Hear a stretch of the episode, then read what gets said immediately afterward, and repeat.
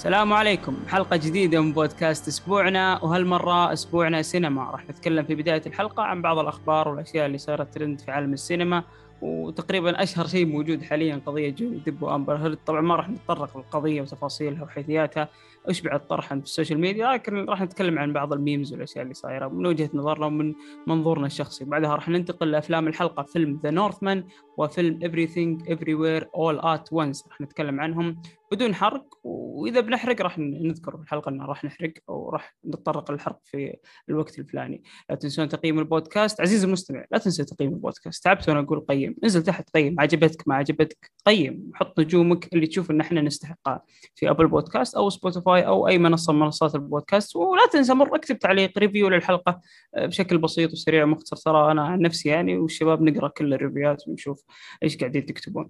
طيب قبل لا نبدأ نعرف بالشباب الموجودين معانا كالعادة، ومعانا كل شباب البودكاست تقريبا. الأفلام رهيبة فالكل يجي، وإذا الأفلام خايسة الكل ما يجي. حسن معانا، أهلا وسهلا. عاطف الله يعافيك، عاطف معانا برضه. مستعجلين لأن سجلنا ساعة كاملة وما كان في ريكورد واضطرينا نعيد. ناصر معانا، هلا والله، الله يحييك يا زيد. ومحمود قلت كلام كثير عنه من زمان ما سجلنا وما ادري ايش، بس الحين ما في وقت. محمود هلا والله، خلاص خلاص هلا هلا هلا والله. ومعنا ضيف والله ودي ارحب فيك بس الاخلاق، فيصل اهلا. حلقة كشكول تحت، ايوه صح. وقلنا ان فيصل تكلمنا عن حلقة كشكول وعرفنا فيه، وحسن سأل مية سؤال. فاول شيء صراحة فقرة الاخبار، في اخبار كثيرة. في تريلر أفاتار طلع قبل فترة، في مشاكل ديزني، وفي مشكلة جوني ديب اللي صار عليها ميمز وكذا وطقطقة. فيعني أنا بالنسبة لي المشكلة هذه صراحة ما تهمني وما توقعتهم أي أحد من الشباب، لكن من باب إن نقول نذكر، ومن باب نذكر شيء صاير. يعني مشكلة لها شهر تقريبا، القضية بتنتهي. أنا أحب بيتر كونسول، أحب الأشياء اللي تتكلم عن المحاماة، فقاعد أشوف أشيك عليها من شوي. أحب دي ريجكشن، اعتراض، ما دي إيش. يعني صراحة انبسطت في في الأشياء اللي قاعد تشوفها والأشياء اللي تنتشر والمحاكمة. ما أدري إذا أحد منكم متابع شيء من المحاكمة؟ يعني لا والله أنا ما صراحة مش متابع غير الأشياء بتطلع لي على السوشيال ميديا بس، أغلبكم ممكن شافوها يعني. وأنا أنا في شيء واحد ممكن نستفيده من هاي القضية، يعني إنه مو دايما الرجال هم المخطئين. تمام، هذا كلام عدته، أنا حاس حالي ديجافو هلا. معلش يعني لا حتى أنا حدد أنا جانب عادي عادي يعني، هذه تصير أرقى البودكاستات ما في مشكلة. آه بس يعني مو دائما الرجال مخطئين يعني، ولازم النساء المخطئات ينالوا يعني جزاء، يعني ينالوا جزاء عادل. بس هي باختصار. إلا الآن ترى في منتشر يعني إن أنتم ضد المرأة وما أدري إيش، والحكم ما صدر يعني ما في، مع أنها يعني أنتم شايفين كيف هي وجهها رياكشناتها يعني. يا أخي كذابة يا أخي والله صراحة يعني. تشوفون هل تشوفون وجهها يعني هي تتكلم ولما يسألونها ممثلة فاشلة ما أدري ممثلة فاشلة. بعدين إلها مشهد لو لاحظتوا لما خلصت المحاكمة وإجوا بدهم يطلعوا، فبالغلط قربت جنب جوني ديب فبعدت منه على اساس انها خايفه انها اوكي ممكن يضربني قدام الناس.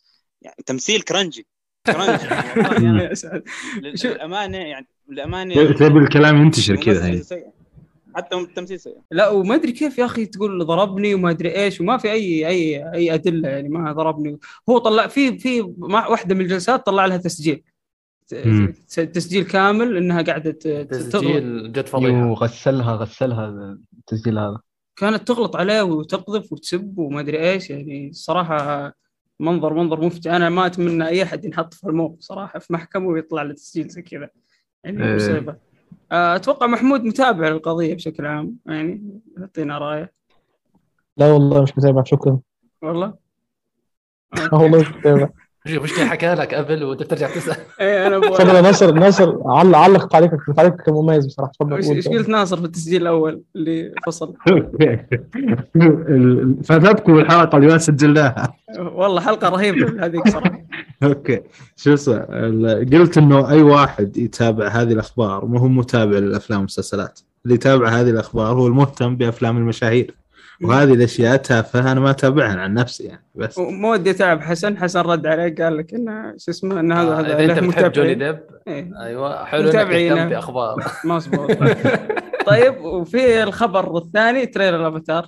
طبعا أتوقع ما حد مهتم في تريلر أفاتار إلا عشاق الملاهي سينما الملاهي سي جي اي بس سي جي اي ايوه يعني. موجة الملاهي هاي واخر شيء والله اسم حلو تصدق وشو موجة ملاهي احكي لك ألفين وثمانية خلاص هي اللي يحبون روبرت داوني جونيور يحبون الملاهي ولا كان اللي كان يحبوه هلا غير سقطات سقطات اسقاطات سياسية. طيب لحظة صدق صدق انتوا شفتوا مين شاف فيكم دكتور سترينج عشان نعرف؟ بس انا بس انا لسه ما شفت آه. انا ما شفته بعد. طيب ايش رايك ايش رايك خلاص اسمع انا بحكي لكم بحرق عليكم شو صار مشان ما حد لانه فيلم مضيع للوقت صراحة يعني. والله لا جد بحكي انا حسيت صراحة والله انا انا سمعت انه انه انه القصة تبعت الفيلم كان ممكن يسووها بحلقات وات اف تبعت الانيميشن يعني آه يعني نص ساعة يعني ما إلها داعي ما إلها داعي القصة جدا في في قصة تشبه انترستيلر على فكرة يعني هاي أوف. لا دخلت آه مناطق اوكي اوكي, أوكي. بديت تسخن اه والله جد شبه حد يسأل منها غريبة شفت انا زي في اعتقد ضفدع كبير جاء في البداية او شيء زي كذا لا لا هذا خطبوطة حاجة زي كذا آه كان يعني شكله يا الله يعني ما له داعي يعني عندكم أشكال كثيرة يا أخي أنتم مارفل ما لقيت غير الخطبوط والله من جد شكله كان مقرف ومو حلو. وإيش رأيكم في حملة الفيلم طيب التسويقية والأشياء اللي سوونها ديزني كل فيلم كان أفنجرز عرفت كل فيلم يأخذون نفس المنحنى إنه التسويق و... وهذا الفيلم الحقنا ومدري إيش والفيلم المنتظر والمالتيفيرس واللي وآخر شيء يطلع فيلم أحكي أحكي أحكي لك شغلة يا يا يزيد التسويق هالمرة لهذا الفيلم هو اللي دمره. أنا سمعت هذا الكلام من أكثر من مراجع وصراحة بتفق معاه مية بالمية. أنت لو ما عطيتني التريلر وفضحت فيه الأشياء بدك تطلعها والخطط وما بعرف شو وكذا والبناء اللي بنيت لي إياه والتوقعات يلي كبرت لي إياها في راسي رحت شفت الفيلم آخر شيء كل اللي طلع لي في التريلر هو نفسه الفيلم ما ضاف أي شيء جديد حرفياً. فهي هي يعني هي الشغله اوكي جابت لهم فلوس بس بالمقابل دمرت الاراء حوله دمرت اراء النقاد سواء او حتى المراجعين او المشاهدين العاديين فعدمت الفيلم تماما. هو الفيلم يعني. الوحيد في تاريخ مارفل اللي الاسبوع الثاني الايرادات تكون اقل بنسبه ثمانين بالمية تقريبا بالعاده الايرادات تزيد هذه اقل بنسبه ثمانين. شفت الايرادات على اي ام دي بي تقريبا وصلت سبعمية مليون. انا هاي الارقام شاكك فيها مية بالمية انها ممنوع في الصين وممنوع في, في الشرق الاوسط آه يعني كيف كذا يعني ممنوع في روسيا كمان روسيا. شو, شو روسيا يعني الحين مساكين كل شيء ممنوع عندهم حتى الانترنت بس يعني بشكل عام غريبه يعني. والله انا اتوقع انا مثلك شوف الارقام باول باول أسبوع باول اسبوع جاب أربعمية وخمسين مليون. لا يا رجال شو انت فلوسك ملاقيها بالشارع كيف مستحيل. ما أنا شك صراحة مستحيل. هو في حركة سووها دور العرض سبعين عرض في تايم سكوير اللي هي أكبر قاعة إيه إم سي موجودة في العالم سبعين عرض في اليوم في اليوم في كل الأوقات يعني في كل خمس دقائق في عرض في كل الصالات. برضو لا تنسى إنه مثلا ممكن كانت ردة فعل إنه هالأرقام اللي طلعوها ردة فعل على إنه الفيلم المنع في الشرق الأوسط وفي الصين وفي روسيا وكذا فقالوا يلا نعطيها جكارة يعني أرقام خرافية ما بعرف يا أخي ديزني ترى السينما مو بس مارفل يا أخي يا أخي مو مو بس مارفل. ليش تسوون زي كذا؟ ليش بقوتكم تقفلون على الناس الثانية اللي عندها لو تشانس بسيطة أن تعرض أفلامها في السينما والناس تشوفها؟ ليش سبعين عرض تو ميت سبعين عرض خلال عشر أيام؟ طب في أفلام كثيرة ممكن تندفن هالفترة خلاص ما مستحيل تعيش يعني في وقتها في كان في أفلام كثيرة ترى انتهت يعني وفي أفلام تأجل موعد الإصدار عشان بس فيلم ديزني يعني ديزني عنده ثلاثة أفلام في السنة روح تروح الأفلام الباقي تأجلها. طب ليش تسوون كذا ليش؟ طب خلوا الناس شوي يحكمون خلوا المشاهد يحكم يشوف الصالة الكويسة اللي هو يبغاه يروح لها. ليش تحجز كل الصالات زي ما سووا مع ستار وورز قبل كان يهددون صالات العرض أنهم بيسحبون الفرانشايز كامل إذا ما عرضوه في كل الصالات وفي كل الأوقات. طب كان في فيلم تارانتينو وقتها فشل يعني فشل تجاريا يعني حتى قال تارانتينو في بودكاست قبل ليش كذا ما شيء غريب الصراحه اتيحوا فرصه للفن ينطلق. اقول لك على حاجه مارفل بتعمل يعني ديزني شايفه نفسها في افلام مارفل لان الفانز بتوع مارفل للاسف اغلبهم عقليتهم كده يعني العقليه بيخش يتفرج على فيلم عشان يتفرج عشان يشوف شخصيه واحده بس تطلع على المشهد يبقى مبسوط وخلاص يروح هم بيعملوا كده يعني. انت انت قاعد تقول ليه الاخطبوط بيظهر؟ ممكن واحد والله يبعت لهم يقول لك انا الاخطبوط بتاعي مثلا مات مش عارف ايه ونفسي يطلع شخصيه شبهه في فيلم، يروحوا مطلعينه في فيلم. آه يعني هو ما يطلبوا المشاهدون عند مارفل، انت منتظر منها ايه؟ وبعدين هي هي هي مستقويه مستقويه بديزني. ديزني طبعا هي الامبراطور اللي موجود في هوليوود حاليا، هي الثقب الاسود اللي بيبلع كل الشركات الصغيره اللي حواليه وضمها جواه، مش مش مارفل على فكره. العيب في ديزني، ديزني هي اللي خلت مارفل ما يطلبوا المشاهدون. عشان خاطر كده المرحله اللي جايه واللي بعدها واللي بعدها طالما هي موجوده تبع ديزني استحاله ان هي تنجح.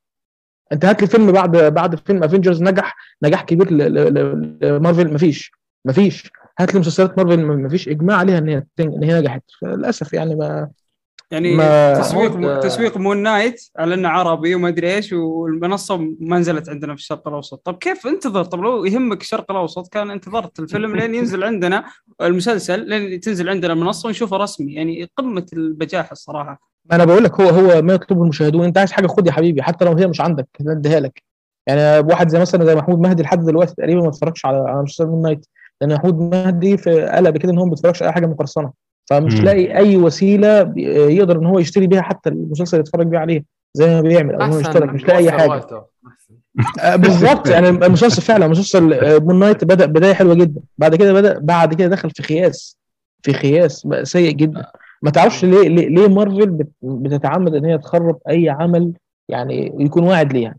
عملت كده تقريبا في لوكي زي ما سمعت من الناس قالوا بدايته كانت حلوه. لا لا لا عم... لا لا لا لا ما اعرفش في ناس لوكي في ناس في لوكي ما عملت شيء بالعكس. ممكن تقول هذا الشيء عملته مع واندا فيجن، عملته مع المسلسل اللي نزل فالكون وينتر سولجر، عملت هاي الاشياء. اما مع لوكي لا عفوا وينتر سولجر وينتر وينتر سولجر لا لا لا لا لا لا لا لا وينتر سولجر اللي فعلا الكلام ما كان عليه ان هو بدايته قويه وبعد كده خربته يعني. سمعت ان فعلا مش لوكي، انا اتلخبطت بالمسلسلين يعني من كتر الشخصيات عندهم تتلخبط يعني غصب عنك. تمام أه تسمع للاسف ان هم كلام كلام يعني حتى حتى الان تقريبا مش هيعملوا موسم ثاني من اي مسلسل من دول الا لوكي. حتى مون نايت اللي هو اساسا عايزين يعملوا له عالم لوحده تمام، مش مش مش عارفين هيعملوا ولا لا يعني. هم نفسهم بيعملوا حاجه بقول لك حسب الطلب، لو انت عايز هيعمل لك، مش عايز خلاص مش هعمل يعني. هم ما عندهمش خطه، هم عاملين كده بيرتجلوا خلاص. فللاسف فانز مارفل لازم يبقى لهم واقفه يعني الموضوع ده، ما يبقاش خلاص يعني يعشموك بحاجه وانت خلاص تجي وراها. زي مثلا احد المخرجين مش هقول اسمه موجود في تويتر يشبح دايما يعني بيجيب تفاعل على قفل الفانز المساكين اللي بيحبوا زاك سنايدر. سنايدر فيرس قرب، سنايدر فيرس بكره، سنايدر فيرس اه مش عارف مين عمل لايك، مين عمل تويت، مين عم مش عارف عمل ايه، والناس يعني تخش تتفاعل عنده وقول لهم والله انا غلطت معلش لسه ده احتمال الاسبوع الجاي. نفس النظام يعني. فهم بيلعبوا على موضوع ان فان مارفل ليهم شخصيات بيحبوها هم للاسف. على فكره حاليا دلوقتي طلع خبر رسمي ان مسلسل دير ديفل خلاص هينزل رسمي على ديزني وحد له موعد كمان ما اعرفش هينزل امتى. بيعطونا مواسم جديده بعد، ما هيدوا له موسم جديد ما اعرفش، ولا هيدوا له هيبداوا له بدايه ثانيه بعد في المرحله الجديده انت ما تعرفش يعني. خمس مواسم سمعت انه نفسه انه المواسم تاعت نتفلكس هي نفسها تكون بدايته يعني، ما راح يغيروا عليها شيء سمعت. طيب يبقى كويس، بس يعني زي ما انت قلت ان هو زي ما قال عاطف عفوا ان هم الحاجه الوحيده اللي نجحت ليك ان هم ما تدخلوش فيها، لو ممكن ينجح ديفل لو ما تدخلوش فيه. بس محمود حاب اسالك بخصوص اسمه نظريه مؤامره منع دكتور سترينج في مصر مشان فيلم احمد حلمي، صحيحه ولا لا ولا شو؟ طبعا يا راجل ده ده بيدكت كامبرباتش كان زعلان جدا قال ازاي ازاي احمد حلمي ازاي يعني ما تعرفش خاطر احمد حلمي. لا محمود هذه النظريه عندنا في السعوديه فيلم احمد حلمي هذا من جد اجلوا نورثمان اجلوا افلام كثير عشان فيلم احمد حلمي. انا ما فاهمش السالفه صراحه عندنا في السعوديه قفلوا كل الافلام الصاله. ما هي العقليه عندنا في ال في, ال في عند الموزعين ان هو بيلعب على المضمون. المضمون ان الناس مش هتروح تتفرج على نورثمان، المضمون الناس هتتفرج على احمد حلمي. هو بيلعب على اللي هيجيب له فلوس، بيلعب على الناحيه التجاريه. وفعلا للاسف حتى بعيد عن احمد حلمي الافلام اللي هي نورثمان والافلام دي مش بتنزل عندنا في الشرق الاوسط. وانا قبل كده دخلت كنت بصيح في تويتر عندي بقول يا جماعه شركه إيه أربعة وعشرين ما عندهاش موزع زي الناس اللي في الشرق الاوسط تنزل افلامها. للاسف هم عندهم وجهه نظر، هم شايفين ان السوق العربي او السوق في الشرق الاوسط بشكل عام مش بيهتم بالاعمال الفنيه زي ما بيهتم بالاعمال التجاريه. وانت تلاحظ ان هو دايما بيجيب فيلم بطوله ليوناردو دي كابريو وفيلم بطوله آه كريستيان بيل، الفيلم لازم البطل بتاعه يكون ليه فانز، فهمت ازاي؟ لكن هم شايفين مثلا افلام إيه أربعة وعشرين اغلبها ملها. البطل مش مش مشهور. مين انيت انيت تايلر جوي عشان خاطر يعملوا لها ترويج يعني. فمحدش هيروح يتفرج على الفيلم. فهو برضه في نفس الوقت بيتجاهلوا الشرق الاوسط في موضوع توزيع الافلام. حتى فيلم من على فكره بس, بس قله الاقبال على الافلام الفنيه خلينا نقول هذا موجود في كل العالم مو بس في العالم العربي، فشيء متوقع انه هذا الشيء يصير. معاك معاك بس بس بدا بدا يعني انا هقول لك على حاجه. انت دلوقتي مش تقريبا انت اتكلمت او حسن اتكلم قال ان انا منتظر الفيلم الثالث لروبرت إيجرز، يعني ده حسن اللي بيقول كده، لكن اغلب الناس عندنا في الشرق الاوسط ما يعرفوش مين روبرت إيجرز اساسا، واغلب الناس لما نزل فيلم ذا ويتش قالوا عليه فيلم فاشل ومحدش حبه، واغلب الناس اللي اتفرجوا على ذا لايت هاوس قالوا عليه برضه فيلم سيء جدا، مع ان هم يعني فيلم فني مليان اساطير ومليان قصص شعبيه ومليان رمزيات ومليان يعني يعني يعني مش كل الفانز ان هم بي بي ليهم ليهم النوع ده او المستوى ده من, من الافلام. وبعدين لازم تسوق لهم، لازم تحط الفيلم قدامهم عشان هم يشوفون ويجربون، واذا انت واثق بالفيلم كويس راح يعجبهم. انت تلعب على المضمون. حتى افلام الفنيه ما تحطها قدامهم عشان هم يدخلون، حط البوستر. في ناس تدخل بالبوستر بس. بعدين بعدين في نقطه روبرت إيجرز منهم، من, من الغرب، من الانجليز، بيتكلموا نفس لغتهم، هم بيتفرجوا عليه في اللقاءات وبيشوفوه فمتحمسين لاعماله. زي مثلا انت مثلا متحمس مثلا لاي مثلا ممثل سعودي او او, أو مخرج سعودي او ممثل مصري او مخرج مصري هم ما يعرفوش عنه حاجه، فهل هل هل لو عمل فيلم مثلا على مستوى العالم حد يتفرج عليه؟ لا، فهم الناس دي اقرب شويه لروبرت إيجرز، والفيلم اللي عامله كمان قريب منهم هم كحضاره، قريب منهم هم كتفكير، قريب منهم هم كدراسه. مش هم اصلا بيهتموا بالاساطير ويهتموا بالخرافات والحاجات دي اكتر من اكتر مننا، تمام؟ يعني احنا مثلا اسطوره املث والحاجات دي احنا ما كناش نعرف عنها حاجه، لكن هم عارفين اسطوره املث، عارفين القصه دي، هاملت درسينها. بالله عليك انت لو فيلم هاملت ده نزل في السينما حد يهتم عندنا في الشرق الاوسط يتفرج عليه؟ لا، زي ده الاسدول بالظبط بالظبط، ما حدش يهتم بيه. فانا بقول لك هم هم ليهم وجهه نظر، وللاسف وجهه نظر تكون صحيحه. انا شفت فيلم احمد حلمي في السينما، يعني ما لقيت الا هو صراحه. احب اشوف فيلم في العيد يعني، فما لقيت الا هو، فاجبروني يعني اشوف فيلم كله ايحاءات جنسيه اجبروني يعني الصراحه، كل كل النكت حقتها جنسيه بحته يعني. قالوا انه في بعض من الحوارات كانت يعني مدني من شاد لشاد او دخلوا في موضوع الشواذ، صحيح ولا لا؟ سين كامل مو حوار، اوف والله سين. سين كامل كله في موضوع الشواذ وما الشواذ، وأنه أوه أنت كذا وأنت كذا مسخرة والله. طيب وأنا توقعت أنك كذا وأنا وإحنا قاعدين جالسين نتفرج.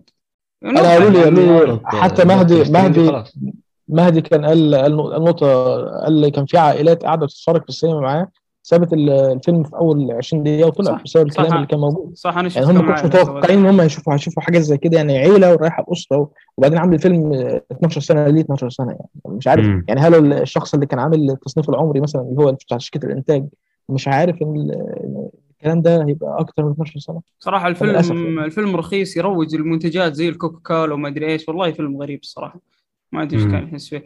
آه على طار السينما، احنا نتكلم عن السينما والافلام موجوده في السينما. الرحيب خوينا ناصر في المسلسلات جانا زارنا في الافلام وسالنا سؤال في المنشن، وبما انك انت شفت الفيلم اللي هو ذا امبيريال ويت اوف ماسيف تالنت، اتوقع اسمه كذا، حق نيكولاس كيج وبيدرو باسكال، كان يتكلم يقول ودي أسمع رأيكم فيه. وش أفضل أفلام نيكولاس كيج بالنسبة لكم؟ قبل أن نروح لأفضل أفلام نيكولاس كيج، كيف شفت الفيلم أول؟ واللي شاف الفيلم ممكن يقول لنا فيلم نيكولاس كيج الأخير. أه بالنسبة لي الفيلم يعني خلينا نقول كان متعة. بس هذا الفيلم قصة قصة ممثل قاعد يعني هو قاعد يمثل شخصيته، قاعد يمثل نفسه، وقصته يروح يقابل أكبر فان بالنسبة له. هذه قصة الفيلم، قاعد يروح يقابل أكبر فان بالنسبة له ويتكلم معه عن اللي هو بيدرو باسكال، الكارير حقته اللي هو بيدرو باسكال. لكن الفيلم هو عن الفيلم، يعني الفيلم قاعد يتكلم عن عن عن قصة، عن حياة الممثل، عن شعوره، عن تحوله إلى إلى هذا المنوال، إنه خلاص ما عنده شيء، ما حد مهتمه، ما حد مهتم بأعماله، ما حد يناظره الآن ممثل كبير. فهذا اللي قاعد يصير الآن، هو قاعد يناظر نفسه بنفسه جوا الفيلم، وهذا الأحس اللي أعطى الفيلم قيمة كبيرة شوي. لكنه غالبا ممتع، يعني فيلم متعة، فهمت؟ ما هو بقصة فنية قوية، ولا هو أه شو اسمه، ولا هو ملاهي ملاهي زي مارفل. لا، أحس له معاني أفضل بكثير. يعني ما نقدر تقدر تقول نيكولاس كيج رجع ولا باقي؟ لا، أنا أقول إنه رجع، بس إنه ما راح لي مكان مع فيلم بيج يعني كمان أهم شيء. لأن كان يقول الرحيب في سؤال يقول إيش أفضل أفلام نيكولاس كيج بالنسبة لكم، وهل هو رجع ولا أصلا ما راح؟ آه نفس كلامك يعني كان هو يقول أنا رحت لي مكان بال بال بالفيلم يقول آه رجعنا لكن بالأصل ما رحنا لي مكان كذا قاعد يقولها. آه اللي أنا أشوفه إنه أفضل أفلامه خلينا نقول أكثر الأفلام اللي أنا أحن لهن هو كونير ما غيره يعني هو اللي له اللي ذكره معه بس آه غير كذا شفت له أفلام كثيرة. أفضل واحد لا أحس هذا هو هذا يعني لو بقيم واحد على إنه أفضل واحد أحس إنه هذا هو يعني من الأشياء اللي شفتها ما أذكر له أشياء قوية أنا شايفها الحين. أوكي محمود. بالنسبة لي طبعًا الرجل ده كان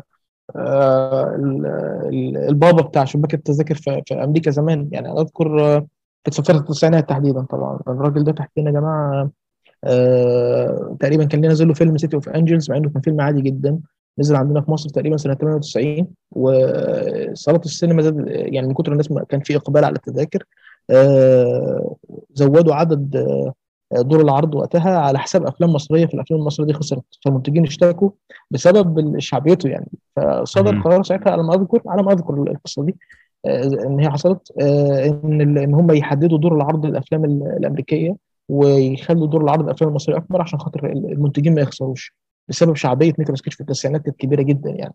ف نيكولاس كيج في الفتره دي في وجهه نظر شخصيه كافضل فيلم تجاري عمله هو فيلم ذا روك مع شان كونري هو تقريبا افضل فيلم عمله مايكل باي هو اول فيلم اخرجه مايكل باي وافضل فيلم فيلم عمله مايكل باي سنه ستة وتسعين فيلم اكشن يا جماعه اللي ما اتفرجش عليه فاتوا فاتوا اكشن تسعيناتي كلاسيك رائع جدا بصراحه.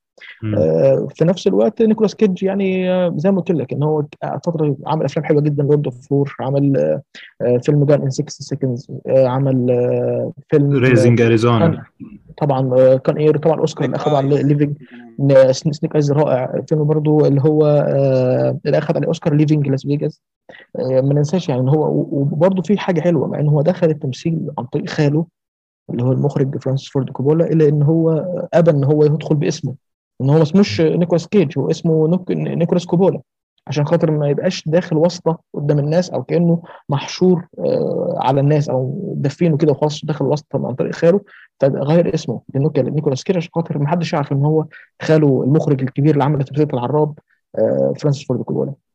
نيكولاس كيج يا جماعه مظلوم اه فنيكولاس كيج يا جماعه في وجهه نظر شخصيه انتوا ظالمينه هو زي ما هو ظالم انتوا ظالمين يعني انتوا شايفينه في فترات الفشل بتاعته لأن يعني واحد زي ده والله دول أربعتاشر سنة دول أنا متأكد كان ترشح الأوسكار ثلاث أربع مرات لكن للأسف اختياراته السيئة والمرض اللي جه لأمه والمرض النفسي وهو خاف خاف إن هو لو ما قدرش يصرف عليها ياخدوها منه ويحطوها مصحة نفسية فهو كان بيدخل أفلام كتير عشان يسدد الضرايب اللي عليه وفي نفس الوقت عشان خاطر أمه ما يسحبوهاش منه ويدوها مستشفى مستشفى مجانين عمومي فممكن تتأذي هناك فهو في نفس الوقت يعني يعني قصته مؤثرة شوي.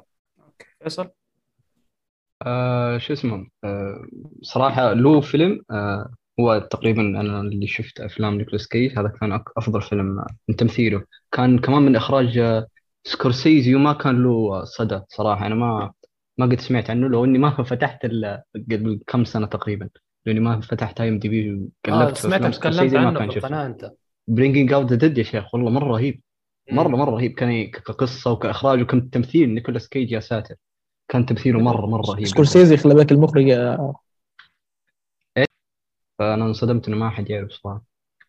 حسن أنا صراحة ما ما شفت له كتير أفلام والله يمكن شفت له أربع أفلام بس أو آه أربع أفلام تقريبا بيج ودراك وكون إير وفيس أوف ممكن جوست رايدر شفته صراحة كل فيلم يعني أسوأ من الثاني مع احترامي يعني اذا شفتهم من من جديد ما شفتهم ايامهم يعني جوست رايدر وداروك ممكن شفتهم اقدم فيلمين يعني انا معك صراحه على وقتها احسها ممكن تكون عرفت اللي هيت وكذا بس الحين يا اخي لا صعب. ابدا ابدا فيس اوف وكون اير كميه سوء مو طبيعيه ابدا بس بس اكشن وطخطخه ومتعه ادرينالين على الفاضي بس اما ما في ادرينالين حتى ما. الاصوات كل شيء مضروب صراحه والله حاولت انا يعني بس لا ما شفتها على الاقل قبل عشر سنين يمكن بتكون افضل بالضبط بالضبط لكن داروك انا بتذكر الوالد حكى لي عنه يعني زمان م- وكان كان فيلم صراحه رهيب يعني سجن الكتراز والغموض وال...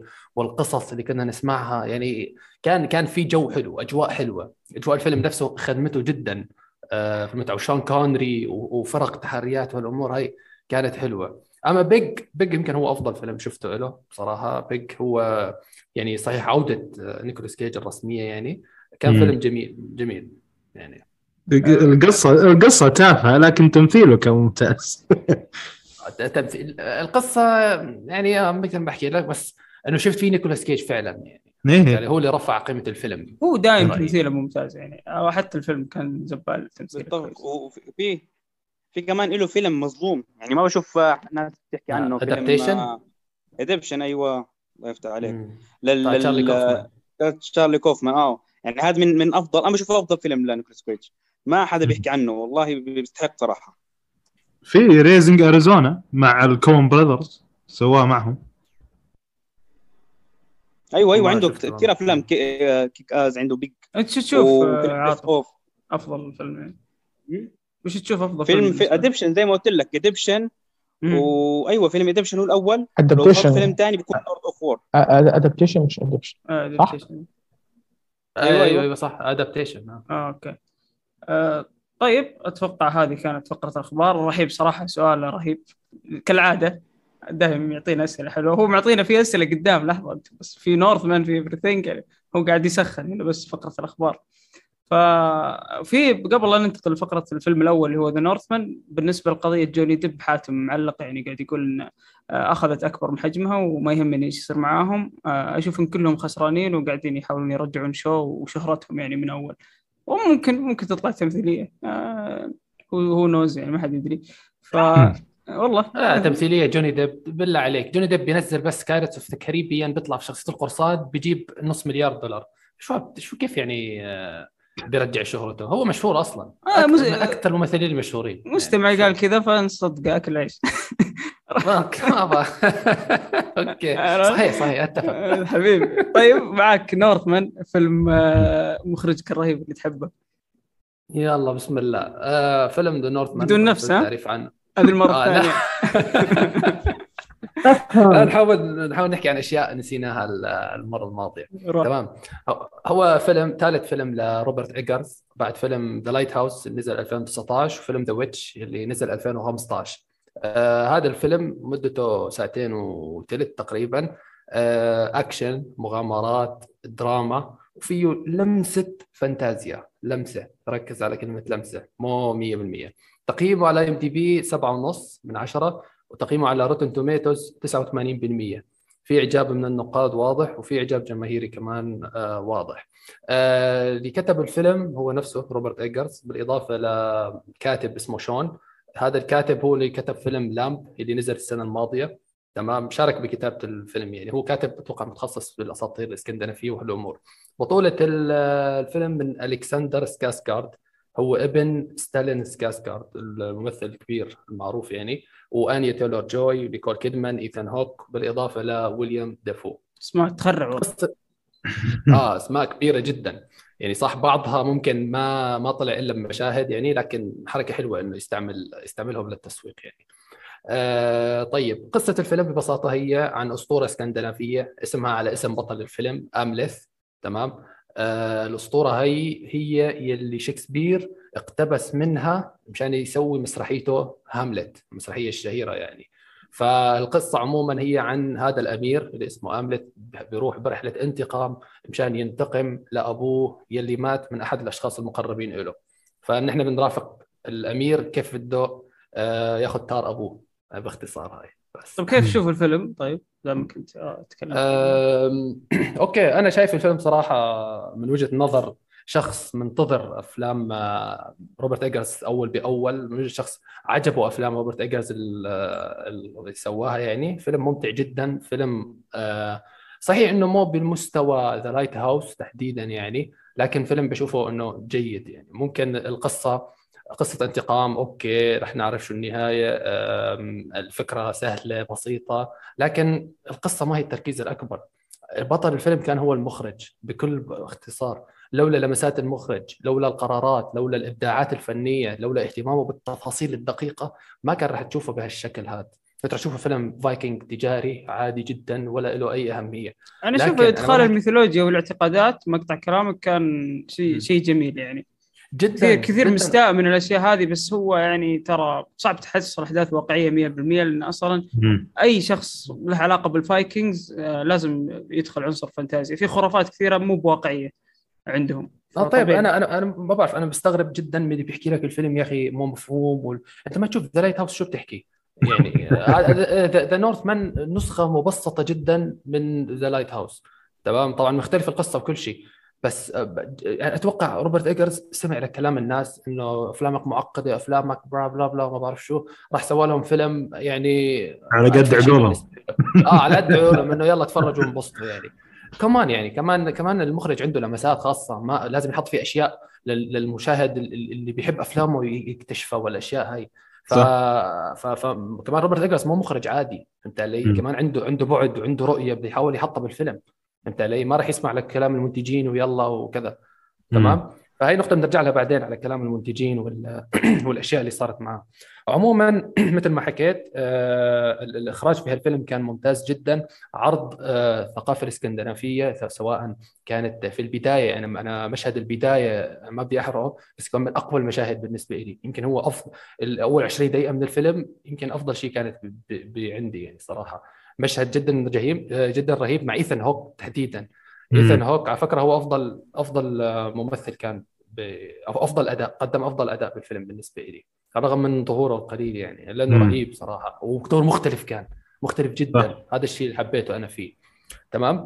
آه غير غير اللمسات الإخراجية والأمور هاي يا أخي، بسط لك الثقافة الاسكندنافية، حكى لك إنه مثلا هذوليك الكذا اللي بيخيطوا خيوط القدر، استغفر الله يعني، والأمور هاي، هذوليك م. مثلا اللي بتطلع في قاعة فالهالة، هذوليك اللي بيشيلوا الشهداء على أساس يعني عندهم وبيودوهم على القاعة، وكل شيء كان واضح أمامك، ما في داعي تروح تشوف شرح ولا تشوف كتاب ولا تقرأ، لا لا أبدا، كان يعني جدا شيء مبسط يعني.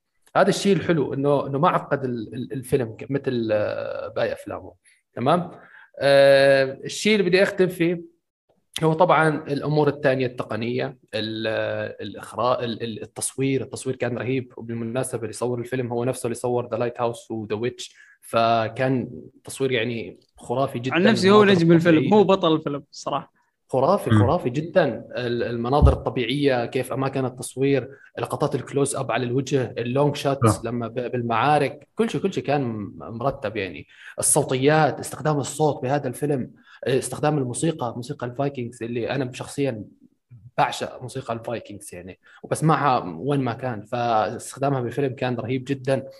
أه بس انا هذا اللي بدي اخذ من كلامك. اذا ما اذا ما تدري اصلا ان هذه هذا الفيلم في النورث ميثولوجي، اسمع الساوند تراك بس راح تعرف انك انت في الفايكنجز، بس اسمع الاوستات راح تدخل على طول جو الفيلم. الاوست الاوبننج حق الفيلم اللي مع نيكول كيدمان، الاوبننج سين، يا رجل لا خلاص مسك دخلك جو الفيلم، تفضل انت في في جيم ثرونز السينما عرفت كيف؟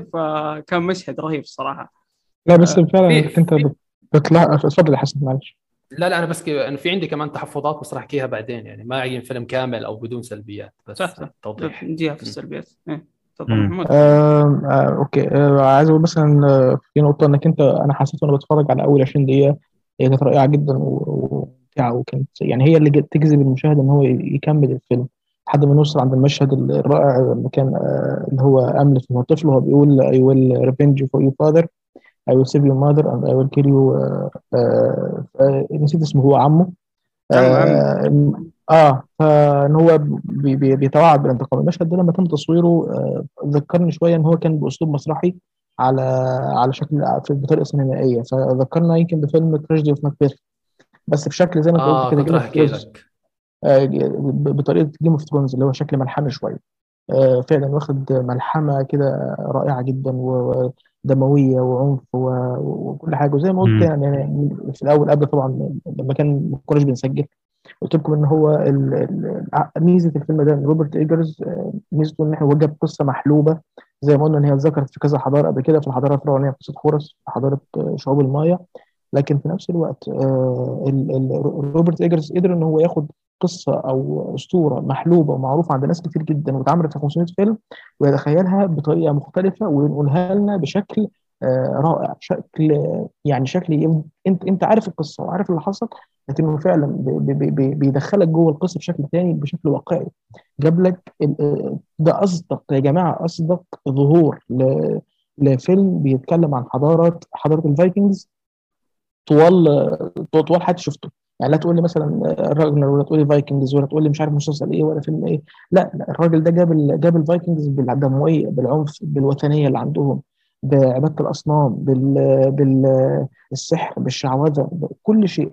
يعني لدرجه الاوروبيين بقول لك كانوا بيقرفوا منهم وكانوا بيكرهوهم من شده ما هم بيعملوا، زي ما كنا بنشوفهم عليكم ان هم بيخشوا بس بيغيروا على ال على على البلاد اللي حواليهم بدون سبب، بدون هدف، ما عندهم هدف. يعني هم همج بدون هدف، لا يبغون يحتلون ولا يوحدون دوله ولا شيء.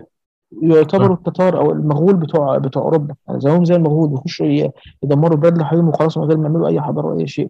فبجد كان افضل افضل تجسيد. وبرضه نلاحظ في نقطه في الفيلم، الفيلم مش بس جايب الفيلم من الناحيه الواقعيه، ده جايب من الناحيه اللي بيتخيلها الشخص الموهوم بالاسطوره اللي ابوه شربها له وهو صغير. يعني يعني احنا بنشوف بعض اللي بدون حرق طبعا، يعني في بعض المشاهد بتكون في في الواقع وبعض المشاهد بتكون في الاسطوره، لكن انا بتفاجئ ان احنا موجودين في الواقع. ده يدل ان هو الشخص ده خياله بيسيطر عليه، زي ما انت بتتخيل ان انت بتشوف واحد قدامك عايز تقتله مثلا وبتقطعه ومش عارف ايه، لكن انت في مكانك ما عملتش اي حاجه.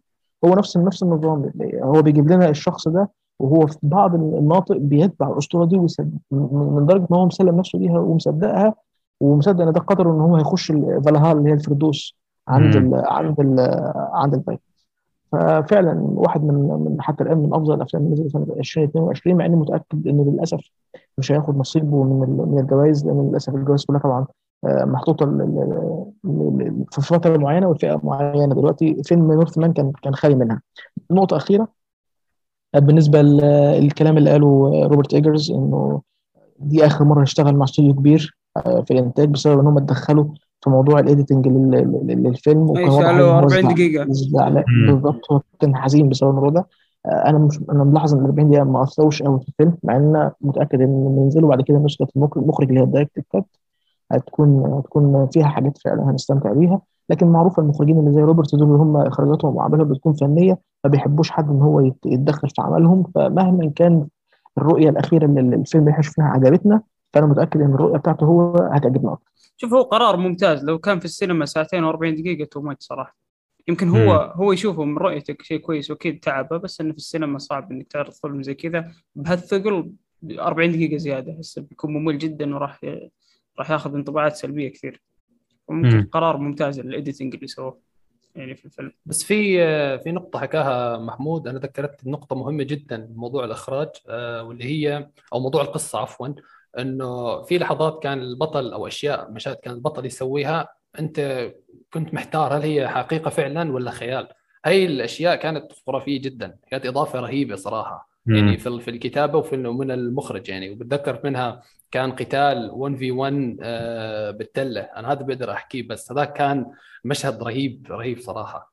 يعني هاي لمسات حلوه بس بالضبط. يعني هاي هاي انا انا هذا اللي بحبه بال بالمخرج روبرت إيجرز. يعني هو بيخلق المشهد وانت ما بتعرف هل هذا حلم، هذا هل هذا خيال، هل هذا حقيقه.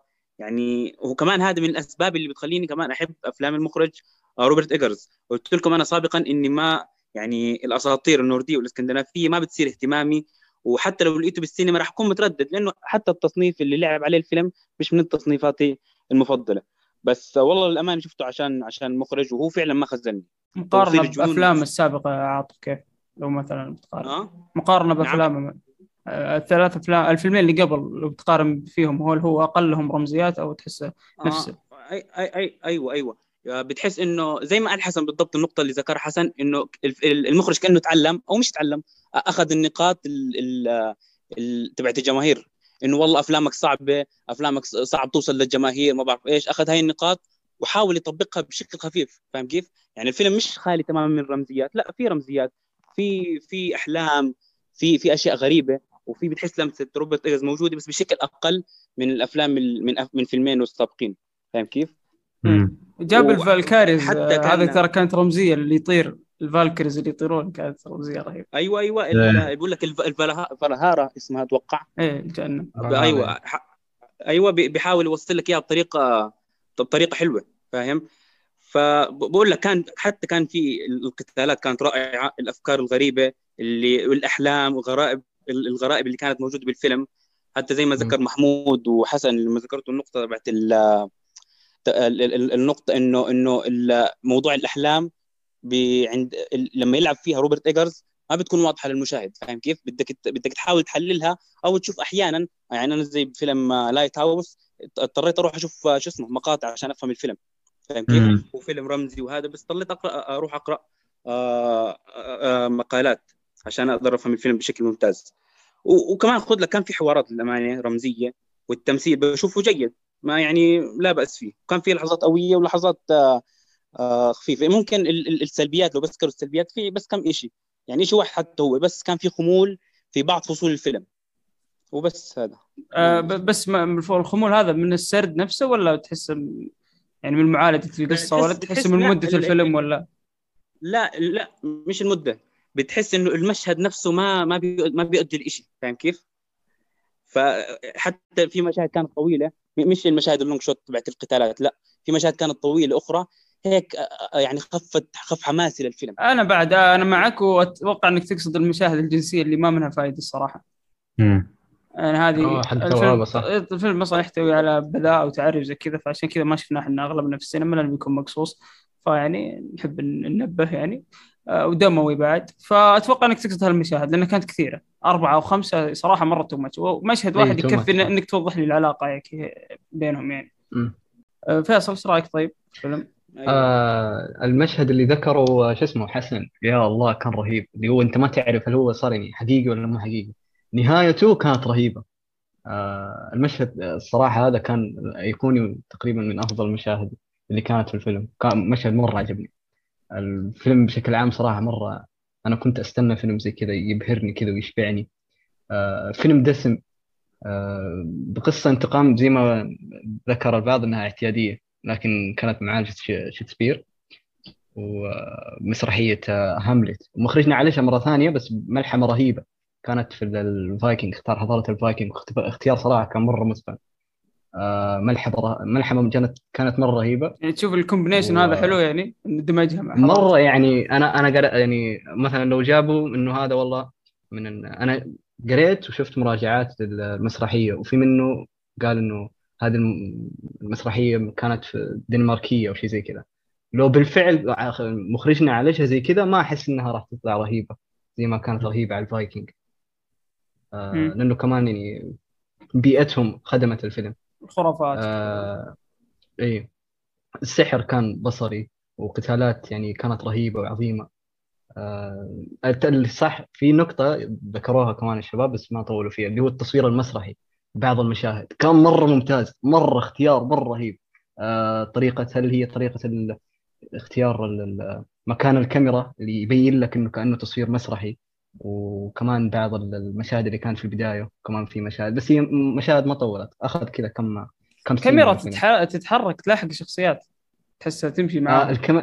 حقت السفينة، شفت اللقطة حقت السفينة اللي إيه؟ كذا اللي لما تلف الكاميرا بطريقة كانت مرة حلوة، تمشي مم. تمشي تاخذ لك كذا ثلاثمية وستين درجة كذا على المكان، رهيب رهيب كان مرة رهيب. خصوصا كمان مشهد البداية من الأم كانت تكلم الولد ورفعت يدها، كان كان حلو صراحه. في اللي من فوق آه. الكاميرا كان النسر، العلامه حقت الفايكنجز كان النسر هو اللي محلق وقاعد يراقب المكان من فوق، ف شيء الغراب شيء. الغراب قصدي معليش اللي أيوة. هو علامه الفايكنجز يعني كان الكاميرا أيوة. من فوق وكان الغراب هو اللي يراقب اه بقى ايجل اي ايه الايجل اي أيوة. انا هنا نقدر نقول ازاي تستخدم الدرون استخدام صحيح، كاميرا الدرون ازاي تستخدمها استخدام صحيح زي ما بنشوف في الهبل اللي بنتفرج عليه. لكن في نقطه برضو انتم ناس كثيره اتفرجت على الفيلم ده وما خدتش بالها منها، آه الممثل اللي هو بتاع شخصيه ذا ماونتن اللي كان في آه جيم اوف ثرونز كان موجود في الفيلم، ظهر امم ايوه صح تمام آه آه طبعا واضح جدا من, من المشهد ده ازاي ان آه روبرت إيجرز كان كان كارهه بسبب اللي عمله في لورد لورد أوبراند في فيلم في المسلسل، فشكله انتقام منه أفضل انتقام يعني في بدون حرق يعني اللي سواه في بيدرو باسكال صح؟ حرق كل الناس في الممثل بالضبط، والله كده إنه كان شايل منه قوي يعني، ف يعني اخد بطاره زي ما انا فعلا بتفرج على مشهد كنت بضحك، قلت الراجل ده كان بيحب جيم اوف ثرونز وبيحب الشخصيه دي وزعل اللي حصل يعني، فحب يجيب بطاره في الفيلم ده. وانا فعلا والله انا على فكره انا ارتحت لما شفت المشهد ده بسبب اللي حصل في جيم اوف ثرونز. طب فيصل آه تختم على الفيلم لو في سلبيات برضه؟ السلبيات ما احس اني ابغى اذكرها الان لاني آه مره واحده مره عجبت عجبت الفيلم. السلبيات كان كان في بعض القرارات آه من من زي ما تقول اخر آه نص ساعه من الفيلم آه من الشخصيه الرئيسيه، وما ابغى احرق وكذا ما ينفع اذا كنت بقول سلبيات لازم يكون في حرق الموضوع. خلاص اجل نخلي سلبياتك آه. وقت الحرق انا بدي اخلي فقره بسيطه بعد الفيلم نحرق فيها عشان ما نخرب على اللي ما شاف الفيلم. آه طيب آه في حسن كان بعد برضه كان يقول عنده سلبيات. سلبياتي كانت أكتر شيء صراحة هي كانت حول ال... أو خلينا نبدأ بسلبية بسيطة، هي مدة الفيلم. فعلا مدة الفيلم كانت محتاجة أكبر أكبر يعني على الأقل أربعين خمسين دقيقة أطول من الفيلم. هذا الشيء للأسف أثر على الشخصيات وعلاقاتهم بشكل واضح جدا جدا جدا. الشخصيات جدا جدا ضعيفة، بناءها كان تعبان، العلاقات ما بينهم، علاقة البطل مع أولغا يا ساتر على العلاقة التعبانة هاي، ولا ولا علاقه ولا الام شخصيه الام الام مشوها مشوها بسطرين يعني تبرر اسبابها. اسباب الثاني العم هذاك اسبابه ولا ما في ما في اي شيء توضح، يعني كل شيء كان قرارات عشوائيه. انا صراحه يعني كنت محتاج على الاقل مده توضح لي كل قرارات الشخصيات اللي صارت، فهذا شيء جدا ظلم الفيلم. يعني ممكن مده الفيلم، ممكن الكتابه، الله اعلم، ممكن لو نزلت دايركتور سكات تبع روبرت إيجرز ممكن يكون في توضيح اكثر. يعني ترى انا عندي عندي عندي تعقيب بس, بس قبل ما تعقب عشان هذه نفس السلبيه اللي عند حسن اللي هي الفيلم نفسه طريقه السرد الاحداث هذه، حتى الشخصيات يا اخي سطحيه مره، ما قدرت أتقبل. في شخصيات كثيرة تحسها سطحية جدا. هل هي المدة؟ يمكن يعني الشرير هذا اللي معانا بالقصة سطحي، يعني ما تحس إنه خطير، ما تحس بأي شيء، ما تحس إنه ودك تنتقم منه، يعني كل هالانتقام الدموي يعني تحسه غير كافي. في مشاهد جابوها له عشان بدون حرق، لما جابوها له طيب عادي مو قاعد تسوي شيء يعني شيء دموي ولا شيء عنيف. ما يعني حسيت ابنه أحقر منه أنا صراحة. إيه حسيته هو أبطأ منه الصراحة، هذا شيء غريب يعني. حتى طب جيب جيب فلاش باك، جيب شيء فهمني كل هالحقد ليش، لأنه مو كافي للرحلة الطويلة هذه بسبب مشهد صار في البداية مدة دقيقة يمكن ولا دقيقتين. ما ما ما شبكت الصراحة، فممكن أثر عليه طول الفيلم يعني. بصراحة ما شبكت مع الأبد حقيقي. تعقيب تعقيب بس على كلام كلام حسن في النقطة دي، وبرضو كلام فيصل من شوية اللي قالوا إن هو لأن في حاجة مش مظبوطة في في بعض في بعض القرارات. هو أولاً هو طالما فيلم مبني على أسطورة مش حاجة تاريخية ممكن تقبل منه أي شيء، يعني ممكن أقبل منه أي أي قرارات. وثانياً لما يكون مكتوب بأسلوب شكسبيري شوية، إنه فعلاً واضح كده إن هو بعض الحوارات خصوصاً حوارات نيكول كيدمان تحس إن هي بتتقال بطريقة مسرحية مش بتتقال بطريقة سينمائية، فممكن أنت تقبل القرارات إن هي تتاخد بشكل بشكل مفاجئ. وفعلاً دي أنا لاحظتها زيكم النقطة في الوقت. فعلاً واضح إن السبب اللي خلى بعض كل الناس على فكرة السلبية الموجودة في الفيلم ده موضوع التسارع في الأحداث. الأحداث بتطلع بوتيرة بسرعة كده بشكل غريب، فواضح إن الأربعين دقيقة اللي اتحذفت من الفيلم كانت بتحتوي على بناء أفضل في الشخصيات دي وبالتالي ارتباط أفضل بينها وبين بعض. تمام، ففعلا يعني أنا حاسس إن هي مش سلبية قوي اللي هي قال عليها فيصل، والدليل الكلام اللي حصل عليه إن الأربعين دقيقة دي لو كانت موجودة كان ممكن القرارات دي تظهر بشكل أفضل. بس شوف محمود، أنا ما عندي مشكلة مع الحوارات نفسها، يعني يعني مضمون الحوارات كان حلو، خصوصا حوارات إيثان هوك وابنه في البداية كانت رهيب جدا وكيف بيشجعه وكذا. بس أنا ما عندي فكرة، عندي مشكلة مع مع قلة الحوارات، ويعني يعني مثلا أو جدا هو هو, هو ملوش ملوش مش محتاج تبرير. أنا قلت لك قلت لك في الكلام عندي إيه، قلت لك هو عايش في مجتمع والده خلاه من ساعة ما ما حضر مع والده طقس كده معين من هو صغير، خلاص كبرت في دماغه العقيدة بتاعت بتاعت الفايكنز تلبسته لدرجة إنه خلته يمشي زي الحيوان طول حياته، وشايف إن هو هم الفايكنز عندهم عقيدة إن أشجع واحد فيهم مش هيخش الفالهالا اللي هي الفردوس عندهم ويركب البراق اللي هو الحصان ده اسمه هو يعادل البراق عندنا في ثقافتنا في ال آه, آه هو هو هو البراق آه ويركب البراق ويدخل الفردوس إلا وهو ماسك سيفه، يعني لازم يكون غرقان في دمه ما يكونش نايم على سريره عشان خاطر يدخل الفالهالا. فإذا هو مش محتاج دوافع، هو حيوان ماشي على الأرض، هو شخص همجي شخص بربري. أنا, أنا حكيت بالدوافع قصدي على دوافع الشخصيات الثانية انه ليش صار هيك يعني. انا ما بدي ادخل بالح اي خلاص خلاص خلوه خليه شوي ما خليه شوي فهمتك فهمتك خلاص اوكي. ما اخذنا راي ناصر بالفيلم لانه في الفيرجن الاول كان ناصر اكثر واحد يتكلم والحين خليته اخر حاجه. تفضل اتوقع انك جمعت اراء من الشباب استلمهم واحد واحد. اوكي لا بقول النقطه الوحيده اللي قلتها اول وما ما, ما ذكرها اي واحد من الشباب اللي هي كيف الكتابه مشت صح في قصه الانتقام. انه انه قصه الانتقام ممكن تصير سيئه جدا وممكن تصير من افضل الافلام وعندنا امثله على ذلك وهم واسوا او تفوقوا على الافلام اللي قدمت قصص انتقام ممتازه. فانا اعتقد انه انهم سووا هذا الشيء سووا سووا طبقوا هذا الشيء بامتياز. الشيء الثاني اللي هو عالم الفايكنجز او خلينا نقول الاساطير النورديه هذه انا احبها ومهتم بها مره قدموها واشبعوا رغبتي بهذا العالم. يعني كنت شفت مسلسلات كثير ترى بتحكي الشيء هذا يعني حتى انه بنفس الجوده. لا يعني أشوف فيه تخريب يعني فيه فيه أشياء قالوها غلط عن بعض الآلهة وكذا لكن لكن قد كلامهم وقد يعني السحرة اللي مو بالسحرة والمشعوذين هذول اللي يدخلون عليهم تحت في القبو ويتكلمون معهم كثير وطريقة كلامهم وطريقة أفكارهم والميثولوجيا حقتهم كلها هذه كلها اللي جاب مشهد كل دقيقة واحدة ما أدري إيش ضيف شرف هذاك هو رهيب صراحة صح. المفروض ما يحطونه في البوستر صراحة بس أوكي.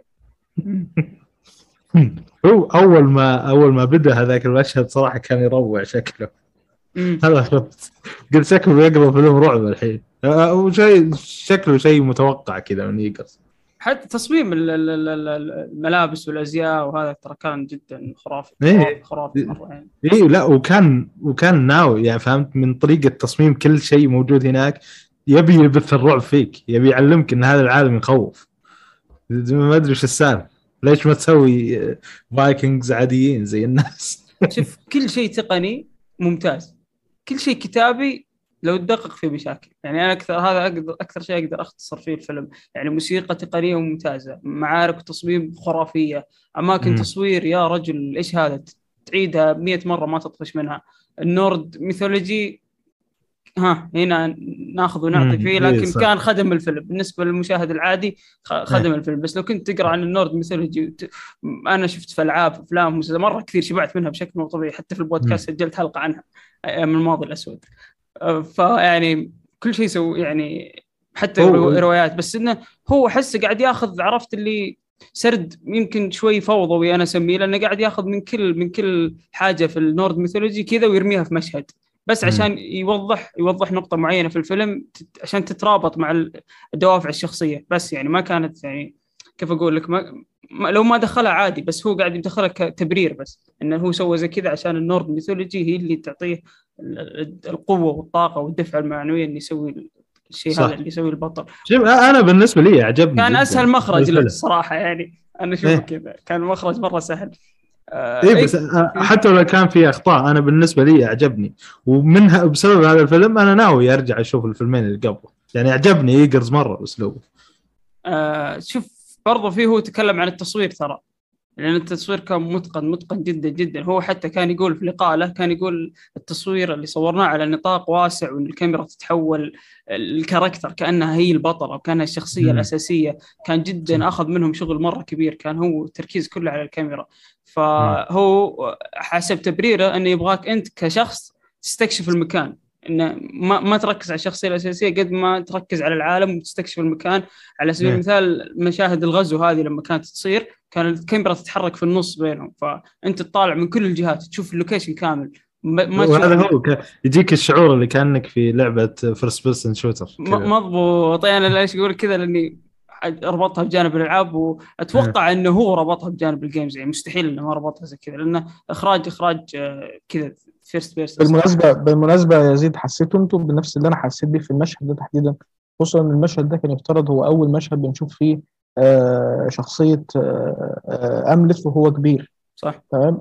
تفاجأت باللي كانوا بيعملوا يعني يعني أنا وأنا بتفرج تفاجأت إن أنا كنت أفكر إن أنا بتفرج على شخص بطل كده راح ينتقم زي ما بنشوف الافلام الانتقام التقليديه، لكن في الاخير تفاجئنا ان احنا قدام شخص حيوان همجي يعني متخلف، يعني فاهم انت ازاي؟ صح، كانت ممتازه. يوريك يوريك روتينهم، تعرف اللي شوف ترى هذا روتينهم اليومي، هم عايشين على لحوم البشر. لا لا لا لا هو هو هو عمل عمليه ترانزيشن سريعه ما بينه وهو طفل وما بينه وهو كبير، تمام؟ فانت كنت متاثر باللي حصل له وهو طفل، وفجاه لقيت وهو كبير صار اسوا من ال من ال من اللي من اللي عمله عمه، يعني انت فاهم ازاي؟ بسبب ال ال ال يعني المصداقيه الشديده من روبرت إيجرز في ان هو ينقل الصوره الصحيحه الواقعيه اللي كان عايشين عليها الفايكنجز، ان هم المجتمع والبيئه بتاعتهم بتحركهم في هذا الشيء. برضه نقطه ثانيه في موضوع التصوير اللي انت قلته يا زيد، على فكره تقريبا ده نفس مدير التصوير اللي عمل فيلم ذا ويتش معاه على ما اذكر، هو نفس مدير التصوير اللي عمل فيلم ذا ويتش معاه بالضبط. بالضبط احنا في كونفيوز، هل حكيتها في الفيرجن هذا ولا في المالتي فيرس الاول؟ ما انا بسوي كده اي المالتي فيرس كده، عرفت؟ ما ادري. اه اوكي طيب، اتوقع كذا خلاص، هذا اللي بدون حرق يعني عشان ننتقل للحرق، بعدين ننتقل للفيلم الثاني. في كم مشاركه عن الفيلم قبل لا ندخل فقره الحرق؟ بدايه خلي فقره الحرق في الاخر خالص يعني مع الفيلمين، عشان خاطر اللي بيسمعك ما ي... ما يعملش عمليه قط، ما, ما يقدمش كتير يعني. فما تنساش مع الحلقتين انا برضه خلي الحلقه في الاخر خالص. اه خلاص تمام، نخليها نحرق الفيلم الفيلمين مع بعض اخر شيء كلهم. ايه ايه نخلص كلامنا يعني. بدون حرق. طيب قبل لا ندخل شو شوف الشباب يعني، لا خلاص ما في وقت ناخذ راي الشباب. ففي الرهيب او الرحيب، انا لسه من الرهيب هو اسم الرحيب، فكان يقول اني شفت فيلم نورثمان واعطاه أربعة من خمسة، ويقول ان الاخراج كان رائع جدا، ويسالكم هل في افلام فايكنجز افلام مو مسلسلات تنصحون فيها وموفقين. الله يعطيك العافية صراحة، مشاركاتك جميلة. فلو في أحد عنده فيلم فايكنجز كذا بينعش الذاكرة وينصح الرجل. تقريبا في فيلم اللي هو عمله أنتوني بانديراس زمان وعمر الشريف، اللي هو فيلم المحارب ثلاثة عشر ثلاثة عشر وورير، انتاج سنة ستة وتسعين. أوكي. فيلم مش مش سيء ومش مش مش واو، بس فيلم يعني ممتع يعني بالنسبة للحضارة دي، وجابهم برضو بطريقة واقعية شوية. تمام. في أي فيلم شباب ولا انا ما اتذكر صراحه؟ انا اعرف مسلسلات افلام فايكنجز شيء قليل جدا واغلبها تطلع سيئه، فما تابعت. طيب آه حاتم يقول نورثمان تحفه فنيه من مخرج صاعد ابدع فيها. طبعا مو بصاعد، خلاص احنا اتفقنا اتفقنا انه خلاص من الصفوه ولا ما خلاص. لا لا انا قلت هذه في ال... في المالتي فيرس حق سبايدر مان شو اسمه الثاني، قلت انه الان انا بعد بعد وبلاش حطيت دامين شازيل خلاص، وزيه زي المخرجين الكبار. هذا الان صار زي دامين شازيل رقه مع المخرجين الكبار بعد هذا الفيلم. اوكي اوكي طيب اتوقع هذه المشاركات، ما عندنا مشاركات ثانيه. طيب ننتقل للفيلم الثاني اللي هو Everywhere Everything All at Once، ما ادري ايش اسمه طويل. لا شباب لازم نتفق على اسم صراحه عشان ما نطول وقت الحلقه. Everything Everywhere مو Everywhere Everything، ما مفروض نتفق صراحه. ايش رايكم نسميه كل شيء Everything بس؟ للاسف للاسف يا زيد ما ينفعش انك انت تعمل اختصار لاسم الفيلم، لان اسم الفيلم اسم الفيلم كله مرتبط بالفيلم نفسه. طب ايش رايكم في الفيلم؟ عارف عارف قصدي يعني. ايش رايك نترجم ونقول كل شيء مره واحده؟ ايش رايك؟ كل شيء كل مكان في نفس الوقت. لا انت طولت زياده يا حبيبي خلاص. ما هو اسمه هيك طويل شو.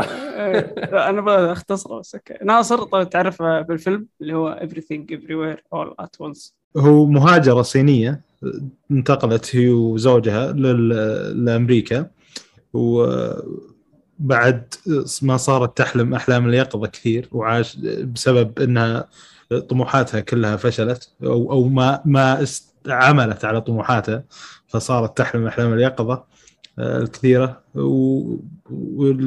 وصارت دخلت فجأة في مغامرة لا دخل في الأكوان المتعددة. هذه قصة الفيلم، كوميدي فانتازي ساي فاي ادفنتشر اللي تبغاها، من كل بستان قطرة يعني، كل شيء موجود. كل شيء موجود في كل شيء برضه زي اسمه يعني. الممثلين مش ميشيليو هذه ما أعرف لها أدوار إلا في شو اسمه شو اسمه مسلسل، لا مسلسل نتفليكس بس نسيت شو اسمه صراحة. مسلسل نتفليكس حق المغول حق المغول إيه حق المغول ماركو بولو. أيوة. وكوان كوان الأب ما ما أعرف له ولا شيء. ستيفاني هاسو هذه من مارفل صراحة مثلت هنا أصغر كثير من ذاك الدار يعني. صح استغربت أنا وأسمن ومدري كيف شيء غريب صراحة. ومن إنتاج الاثنين اللي أخرجوا أفنجرز إنفينيتي وار أو إند جيم واحد منهم روس. لا لا الأخوين روس آه هو هم المنتجين الأخوين روس هم المخرجين. بروديوسرز الأخوين روس مو مخرجين. منتجين منتجين منتجين المخرج المخرجين اللي هو دانيال دانيال دانيال بس ارمي مان وهم الكتاب برضه. فطبعا كل شيء صعب في الفيلم اسم ممثلين كل كل شيء صعب. فدامك بديت ناصر عطنا رايك في الفيلم. والله شوف بالنسبه لي يعني خلينا نقول بقول الايجابيات بس. المخرجين سووا ابداع يعني انا عجبني فيلمهم القديم دائما افكارهم خارج الصندوق شوي مع أنهم أخذوا بعض ال خلينا نقول الأفكار من أفلام ثانية لكنهم أضافوا إبداعهم الخاص. وفي سويس آرمي مان فكرتهم ذيك كانت بعيدة مرة عن الصندوق يعني بغت تصير عيب لكنها كانت ميزة. لكن هنا الفكرة عجبتني وكل شيء أعجبني من سواه المخرجين ما شفت في أي مشكلة. والأب الأب هو الميزة خلينا نقول الشخصية والممثل وكل شيء دار حول الأب في في قصة الفيلم كان تميز زايد عندي خلاص زايد عن كذا عندي كله سلبيات الآن. خلاص تكلمت إيش السلبيات مرة واحدة. أوكي التوقعات التقييمات العالية اللي على الفيلم ما قدرت تفصله يعني من بداية السنة وهم حاطين الفيلم يا أخي يخسر سكورسيزي يخسر تارانتينو يخسر وتقييمات عالية جدا ما أدري من وين جت. أنا أنا توقعي إنه في ناس شافوا دكتور سترينج ولا أشبع رغبتهم وشافوا هذا وأعجبهم فأعطوه التقييمات اللي كانوا بيعطونها دكتور سترينج لو كان فيلم كامل. هذا اللي أنا بس ده نصر نزل قبل دكتور سترينج بكتير كمان إيه ما أدري يعني ما ما ما نبلاقي سبب للتقييمات عالية يعني. أنا اللي كان ببالي قبل ما أشوف فيلم يعني شيء أي مخرج مستحيل يسويه فللأسف التقييمات خربت على الفيلم تخريب كثير خربت و... على ناس كثير والله. بس أنا نفسي ما أثرت يعني ما كنت ما كنت معطي لها بال الصراحة. دخلت السلبية الثانية السلبية الثانية السلبية الثانية رسالة الفيلم بالنسبة لي صراحة ألحوا هم على الفكرة الفلسفية اللي براسهم بزيادة كل شوي يحطونها كل شوي يذكرونك فيها كل شوي ما أدري.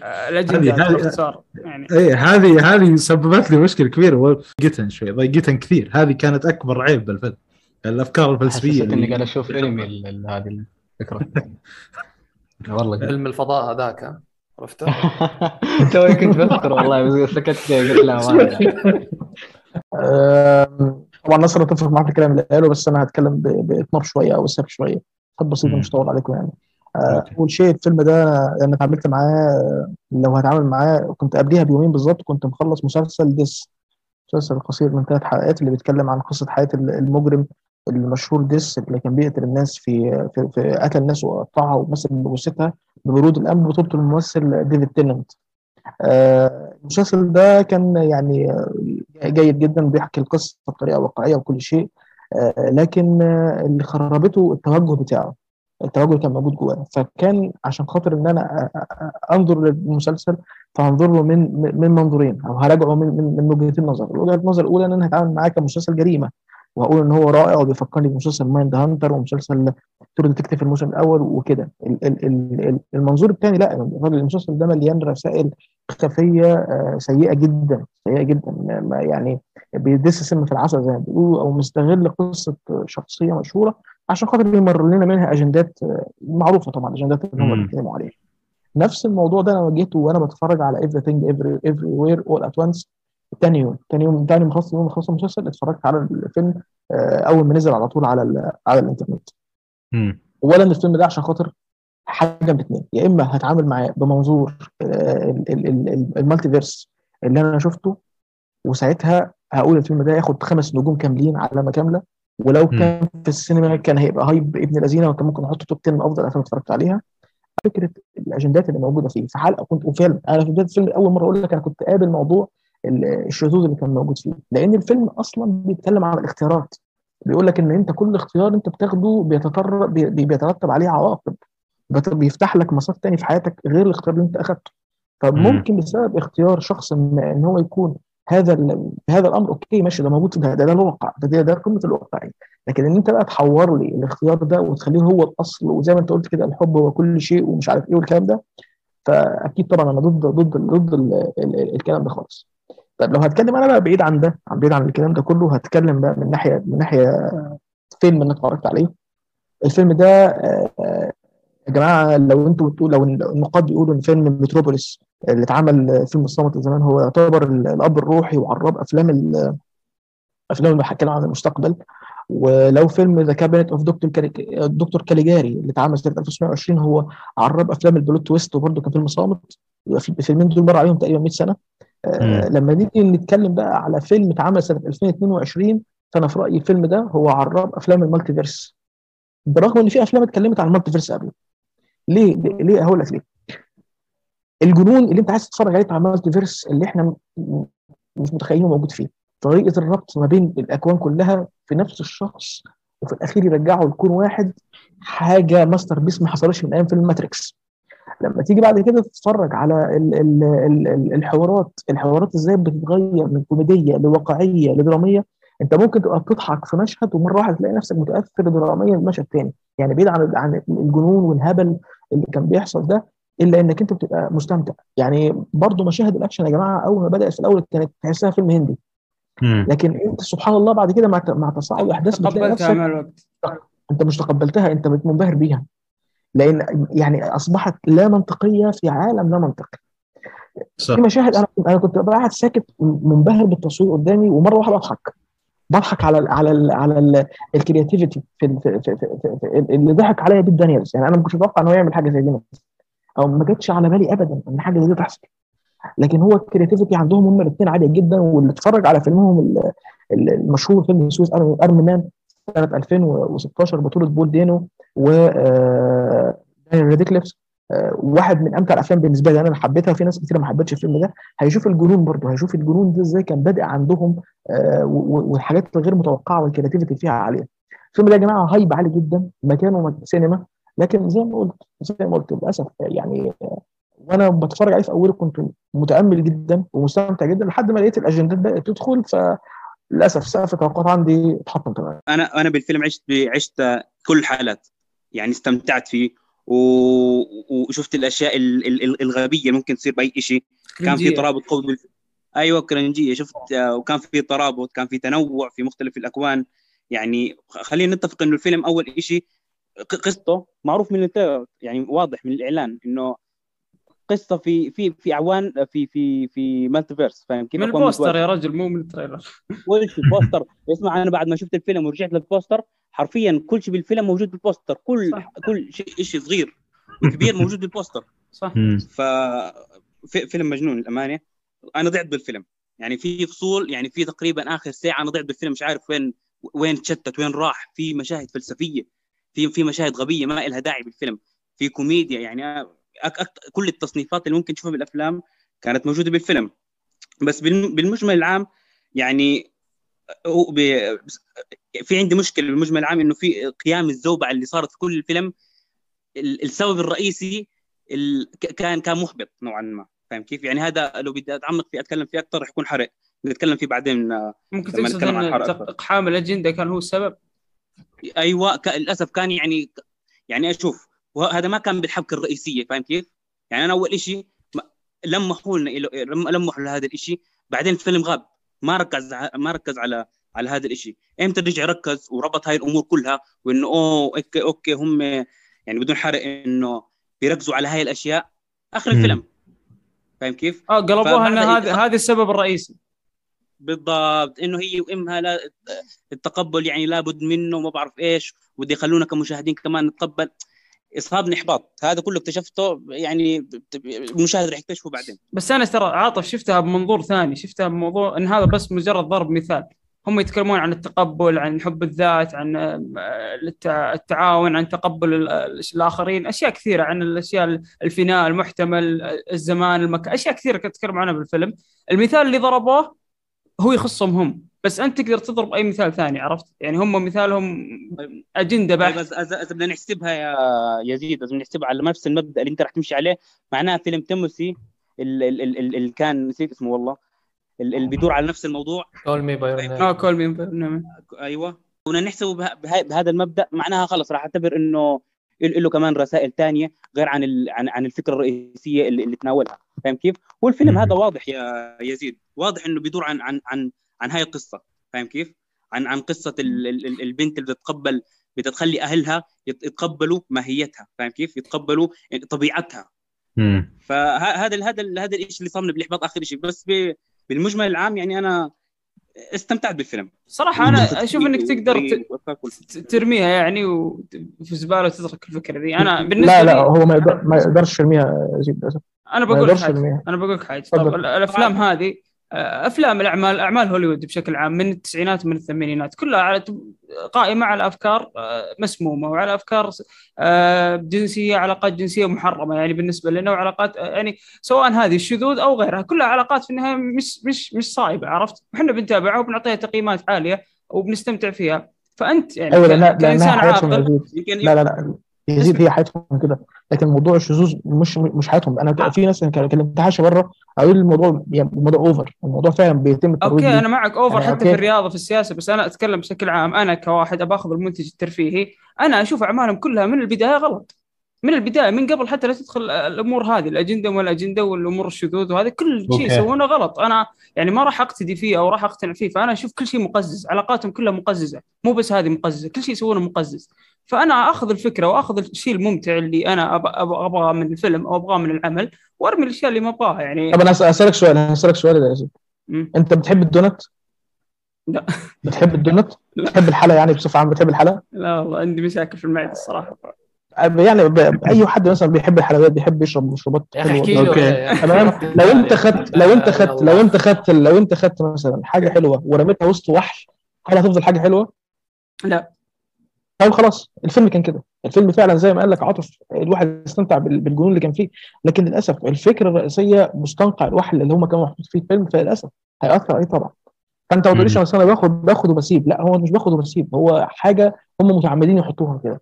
ايه بس هم هم يحطون اشياء من التسعينات يعني، كل كل فتره لهم موجه معينه، مو هذا هذه الموجه الجديده يعني، ما رجع لكل اعمالهم كل فتره عندهم موجه يبغون يحشونها، ما وقفت على هذا. إيه ما قلنا شيء يا زيد، احنا ما عندنا ما عندنا مشكله معاه. اذا الاجنده بتاثر بتاثر على كل الاعمال. جيم اوف ثرونز اعظم عمل بالنسبه للناس كلهم، في افكار اقدر منها مين, أقدر مين الناس من مين الناس اللي بتقول اعظم عمل ده؟ اغلب الناس اللي كانوا يكرهوه مش الاخير على اساس معلش هقول لك محمود محمود كرهوه عشان الكتابه، ما كرهوه عشان الاجنده. لا لا لا لا اصلا اصلا اصلا شعبيه جيم اوف ثرونز جد اول موسمين بسبب المشاهد اللي بحكي كده كانت فيه، كان ناس كتير بتتفرج على جيم اوف ثرونز عشان خاطر المشاهد اللي بحكي كانت فيه. طب ليه كان عن ما كان داري عن الروايات وليش الناس تتابعه؟ يعني انا قصدي تصير له شعبيه، فهذا قصدي انه اوكي لازم تتابع ويصير له شعبيه. يزيد لازم تفرق بين بين الفيلم اللي بتكون قصه العمود الرئيسي الهيكله الفيلم، الرساله بدي اوضحوا لك اياها تعتمد على هاي الفكره او لا. يعني جيم سترود ما كان فكره جيم سترود كلها كان معتمده على الشواذ، لا بس مشاهد كثيره. طيب او ياخذ وقت. طيب المشاهد الكثير اوكي المشاهد الكثيره كانت هي كانت هي الخلاصه تبع القصه. لا إيه؟ لما شوف التويست بين سيرسي وجيمي كل الخطه كلها صارت معاهم يعني بسبب الاشياء اللي سووها، برضه ما راح توصل. إيه؟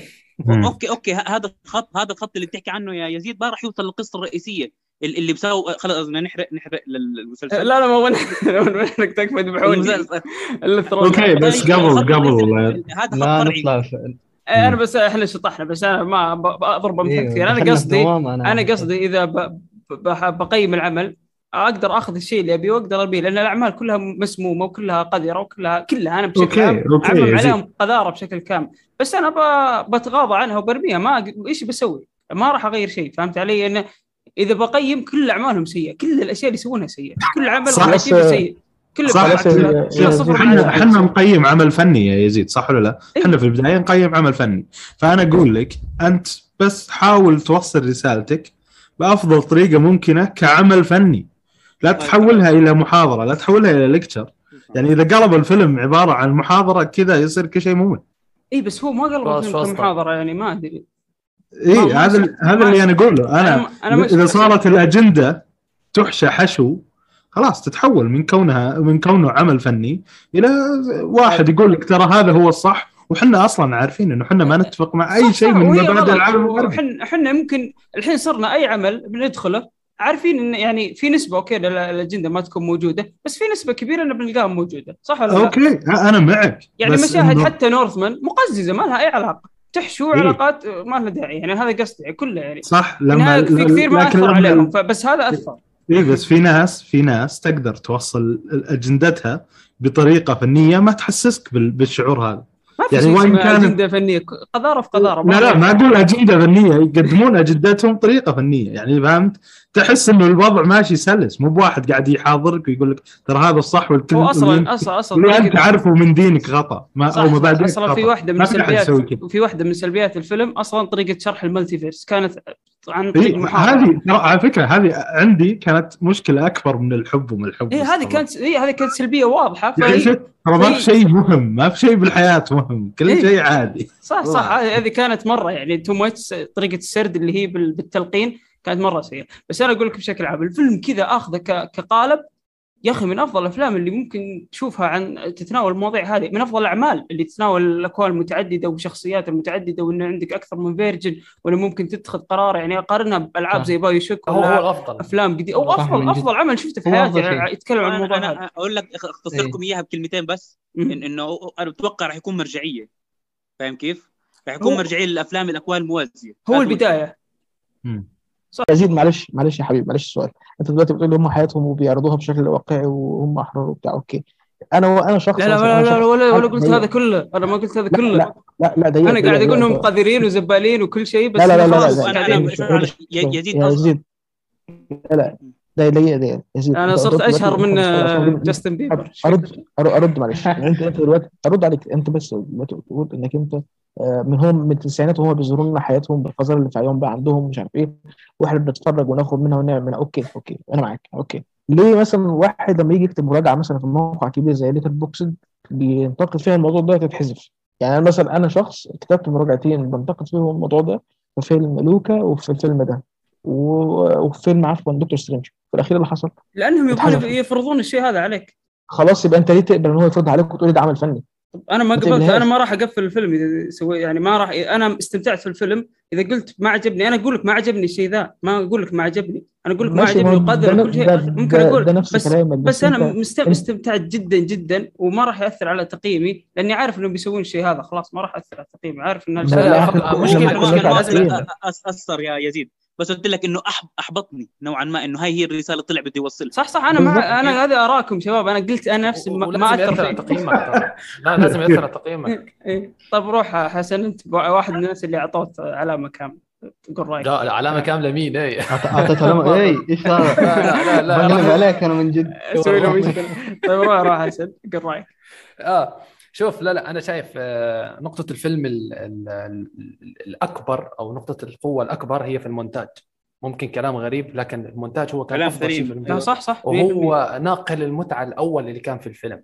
يعني أنا أنا أنا صراحة بالفيلم لا استفدت لا رسالة ولا أي هدف ولا أي شيء. أكون معكم صريح يعني. الألوان والتنقلات اللي أخذتني هاي كلها اللي استمتعت، هاي كلها اللي يعني عيشتني التجربة. تمام. ممكن كان حوار الصخرتين مع بعض يعني كم والله كم قتلنا كم قتلنا لا لا لا في حوار عادي لا حرام عليك واقعيين كم مره شفناه بافلام هذا يعني كم هذا يعني ما بنحكي بعدين هذاك فقره الحرق هذاك تمام. لكن لكن الفكره الاساسيه عامل المتعه اللي كان هو المونتاج، وانا اتمنى الاكاديميه يعني شو اسمه تعبر التعب وتنصفه وترشحه لأوسكار أفضل مونتاج، وهو بيستاهل كمان الجائزة. ترى من أفضل الأفلام اللي شفتها مونتاج من فترة. ترى لما تشوف المالتيفيرس كيف يربطونها مع الواقع والرياليتي اللي أنت فيه شيء مجنون يا أخي، كيف يقدروا يسوونه متعب جدا. هذا هذا الشيء اللي بيجيبنا للنقطة اللي بعدها واللي هي قديش هذا الفيلم ماخذ من أفلام تانية كتير، ماخذ من كتير أفلام خمسة أو ست أفلام اخذ من أيوة. ألفين سبيس اوديسي، ماخذ من ذا ماتريكس، ماخذ من راكا كويل، ماخذ من لا لا لا لا لا لا راكا كويل، قلت لك راكا كويل مش راتاتويل. اه راتاتولي لا لا لا راكا كوني مش راتاتويل. اه اسمه متغير في المالتيفيرس. ايوه لا، وانت تبقى قاعد تتفرج على على فيلم تكتشف ان هي في يونيفيرس ثاني، بتتفرج على حياتها اللي في اليونيفيرس ده على شاشه. يعني عايز انت القصه دي فيلم، يعني هي هي يعني هذا خلى فقره الحركه فيلم مجنون يا جماعه والله. آه. وفي وفي كمان يعني يعني مثلا آه في احد الشخصيات كان يذكرني بهيكتور سلامانكا كمان اللي بريكنج باد على الكرسي. شخصيه كمان كانت أيوة. رهيبه صراحه. وكان كمان بذكرك بكروشنج تايجر هيدن دراجون، كان واضح واضح جدا هي نفس الممثله اصلا اللي كانت فيه، اللي البطله كانت بالفيلم. يعني فانه يستخدم هي ال- ال- ال- الامور هي ويقتبسها، خلينا نحكي يقتبسها، لانه فعلا اقتبس بشكل رائع جدا صراحه. تمام، واقتباس واضح، ما حكى لك انا حرامي لا ورحت وما لا لا، كان واضح جدا انه فعلا على اقتبس، حب يستغل. وعلى اساس انا انا شايف فكره حلوه مثلا انه بيتعامل مع كل هالاقتباسات هي كانها عوالم. يعني مثلا انت شفت كيف العالم لما كانت تتدرب فيه بالمسرحيه، تمام، هذاك كان مثلا كروشينج تايجر هيدن دراجون. اما كان في ال في الهوت دوغ، انا راح احكي هوت دوغ بس اتمنى تفهموها، في ألفين وواحد سبيس اوديسي لما كان في في, في ما بعرف وين ايام كانوا لابسين بدلات ان ذا مود فور لاف. فالفكره هاي جدا جدا عجبتني انا صراحه، جدا كانت جميله. غير الاكشن طبعا، الشباب حكوا عليه عن الاكشن قديش كان رهيب. في لقطات لقطات تصوير الاكشن يا اخي كانها لعبه ستريت فايت او شيء، هاي كانت رهيبه جدا. حتى الاكشن نفسه اللي كان في في النصف الاول من الفيلم، يا ساتر، اكشن مع كوميديا. الزوج الزوج يا جماعه، يا انه فطستني ضحك الزوج، اقسم بالله انه رهيب مو طبيعي. صح صح. فهي الكوميديا انا في في ناس تضايق منها، وكان في انيميشن اذا لاحظت. أنا والله ما ما بتذكر صراحه، قليل يعني، كان, كان بسيط آه بس حلو رهيب، دخلته حلو. اه اه فالكوميديا والاكشن يا الله. في ناس كثير تضايقت من من الكوميديا، انا بالعكس انا كنت يعني افطس ضحك صراحه. الكوميديا غبيه كانت. اي يا اخي لا تاخذ الفيلم جديه، انا هذا قصدي. حتى الاشياء المقرفه اللي سواها حلو الصراحه، يعني كانت رهيبه والله. اكلمك صريح حلو، اي شيء شاطح اشطح يا اخي. بالضبط. وخلي بالك يا زيد، ده يعتبر وانت رجعت لي ثالث فيلم ناوي ان طبعا مش هسيبك النهارده حتى بعد التسجيل. ثالث فيلم تقريبا مش ثالث فيلم تقريبا اعمله ريواتش بعد ما ما اخلصه. يعني اتفرجت عليه اول امبارح، لو ان شاء الله عامل روتش بعد ما نخلص الحلقتين. انا شفته يعني مرتين والله صراحه، من الافلام اللي توصي فيها بكل جلسه مثلا تجلس مع اي احد ودك تعيده معه وتشوف رده فعله، بس هو قاعد تشوف الجنون اللي على الشاشه. يعني في اشياء أتفق. بس في مناظر مؤذيه للعين صراحه، اقصد من ناحيه الالوان، تداخل الالوان وسرعه الالوان في السينما ممكن ما ادوق صراحه، ما ما ادري آه. كيف حتى انا هو كويس ما قعدش في السينما، هو ما كانش اتعرض في السينما على فكره عندنا بسبب الافكار اللي فيه، بسبب برضه بعض المشاهد الكثير الغريبه اللي هي حاطط كده بشكل ما اعرفش جابوا الافكار دي منين. يعني اللي هي فكره المحفزات مش المحفزات دي عشان خاطر يتواصلوا مع ال مع ال العالم الثاني، ال الشخص الموازي ليهم في العالم الثاني، يعني ويجيبوا منه القوه ولا اي حاجه. فده شيء كان كان سلبي شويه في الفيلم. اكبر سلبيه في ال في ال في الفيلم ده الممثله اللي قايمه بدور الابنه، الممثله الصغيره، ممثله كريهه جدا يا جماعه. لا لا لا حرام عليك يا رجل، حرام على حرام عليك انت يا رجل والله، حرام يا رجل. والله كانت اضافه حلوه خرافيه مجنونه، اضافه رهيبه. لا لا كتمثيل ما عجبتنيش تماما للاسف. اللي هي البنت اللي هي بنت بنت البطل الاسير هي بتمحور عليها القصه برضو للاسف. كان تمثيلها من اول ما ظهرت على الكادر، عارف انت، تقول لك الانطباع الاول بيدوم. طبعا الاول خدته منها في اول مشهد فضل دايم معايا طول. كرهتها شخصيا انت عشان اشاب. آه. لا لا لا كرهتها شخصيا. انا حسيت حسيت شخصنها. لا والله هو عادي، بس ان انا انا احبها من ايام مسلسلها مارفلز مسز ميزل، تمثيلها خرافي والله. ما ادري عن اي ف ولا ناصر بس لا لا انا واحد يمثل هناك خلاص نعطيه حمايه. انا جدا عجبتني صراحه علاقتها مع امها والتعقيدات والتصاعدات اللي صارت بينهم صراحه حلوه. يعني انا بحكي ما بين ام وبنت، فهمت علي؟ يعني العلاقه الطبيعيه ان احنا بنفهمها، بس اما اي شيء ثاني هذاك حب وما حب ما لي علاقه فيه. يعني لا بالعكس كان سيء وحسبت عليه ونقصت عليه. يعني هاي انا بنقص على اي اجنده، اي اشياء بنقص عليها، ما عندي تساهل مع هالمواضيع هاي. لا انا انا انا امشي يعني, يعني اذا في احد اذا في احد حط الاجنده حقته باسلوب ممتاز يا ناس عادي انا اقيمه كعمل فني. هذا ما عرف كيف يحط اجندته, هذا ما عرف اصلا. ترى شفت ترى انا هذه مشكلته حتى في البدايه ما عرف يوضح الملتي فيرس, ما عرف يسرد الملتي فيرس, حتى قام يشرح ماسك الجوال ويشرح لهم نص ساعه اول نص ساعه من الفيلم. صراحه خلاص فيت تنرفز صراحه. حتى أتفق. هم الفوضى اللي الفوضى اللي هم سووها حسيت انهم كذا اثقلت عليهم. عرفت نبغى نطلع من اول نص ساعه, نبغى نطلع من الشرح.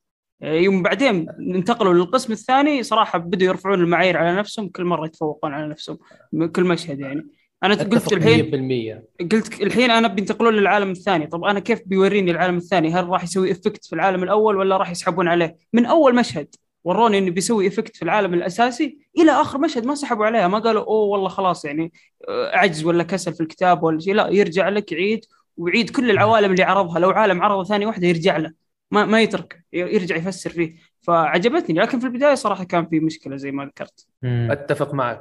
يمكن أكثر مرحلة كانت صعبة هي البداية. أنا جد يمكن ست ساعات كل ما أدخل على الفيلم أشوف خمس دقايق وأرجع أطلع. يا أخي شو الملل هاد, شو البيض هاد, ما أدري أكمل. حرفيا أول نص ساعة كانت مؤذية جدا جدا يعني, خصوصا في المحل و... وحبيبتها هديك وما بعرف, أشياء كانت غبية جدا فجأة تنكب عليك يعني. هاي شيء كان صعب. أنت جوزت أول نص ساعة أنت خلاص في السليم, أنت هتكمل فيلم وأمورك عسل يعني. هاي بس أه صراحة ما يطلع عن عن رأيكم والله. هو أنا مرة مرة استمتعت في الفيلم صراحة, فاق توقعاتي.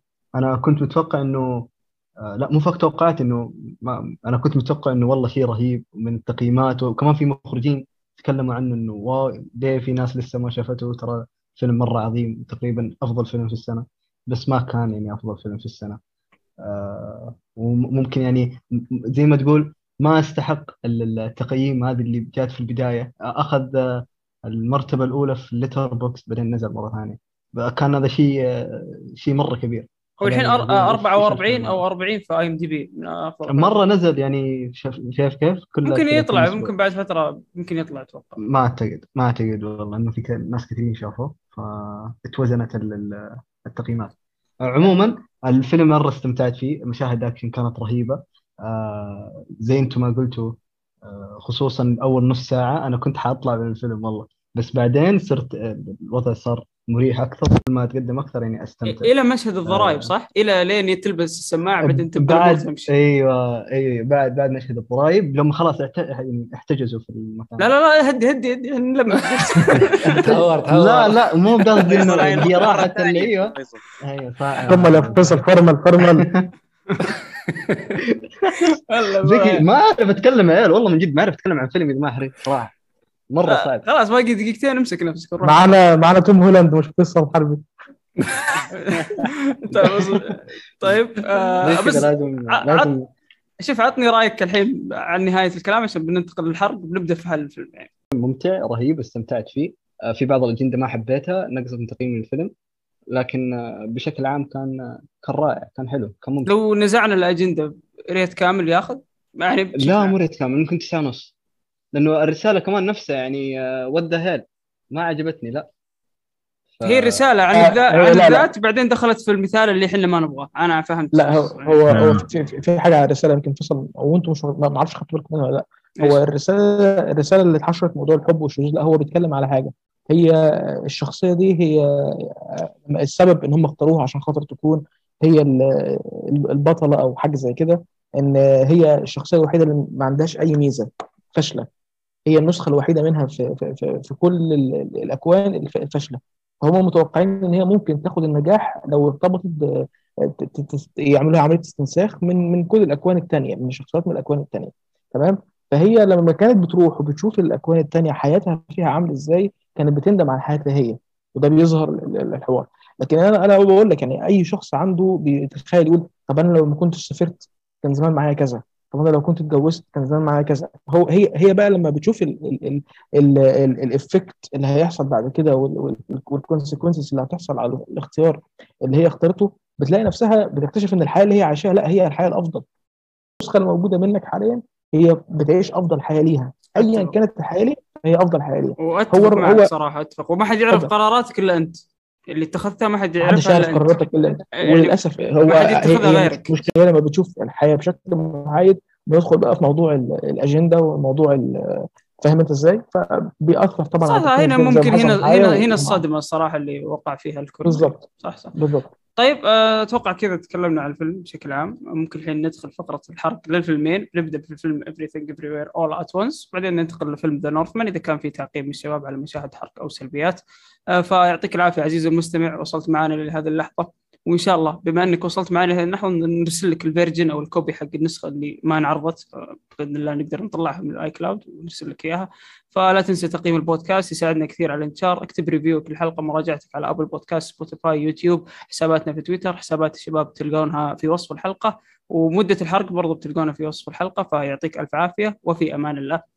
الحين ننتقل لفقرة الحرق، وأنا أفضل مشهد كان بالنسبة لي في فيلم Everywhere Everything All At Once، من ليش عكس البداية كل شيء مرة واحدة في فيلم كل شيء مرة واحدة. أفضل مشهد لي كان مشهد السينما لما كانوا جالسين برا القاعة أو برا قاعة السينما، لما كانت هي والنسخة هي وزوجها نسخة الممثلين، لما قال لها أبغى أنا أبغى يوم من الأيام أو ودي إن يكون عندنا محل ملابس ونكون مع بعض ونغسل الملابس مع بعض، شيء زي كذا. فهم مم. أصلاً أوريدي عندهم نسخة، فتحس إنه كان يوصل لك فكرة إن ترى نسختك أنت ممكن تحس في النسخة الثانية أو عندها كذا هنت عن اللي قاعدة تسوي النسخة الثانية. لو تلاحظ في أغلب أو أكثر مرة النسخة هذه تعرف إيش النسخة الثانية تسوي، يعني تحزن من حزنها، تضايق من من من زعلها، زي كذا تصير أشياء زي كذا تربط النسخ في بعض.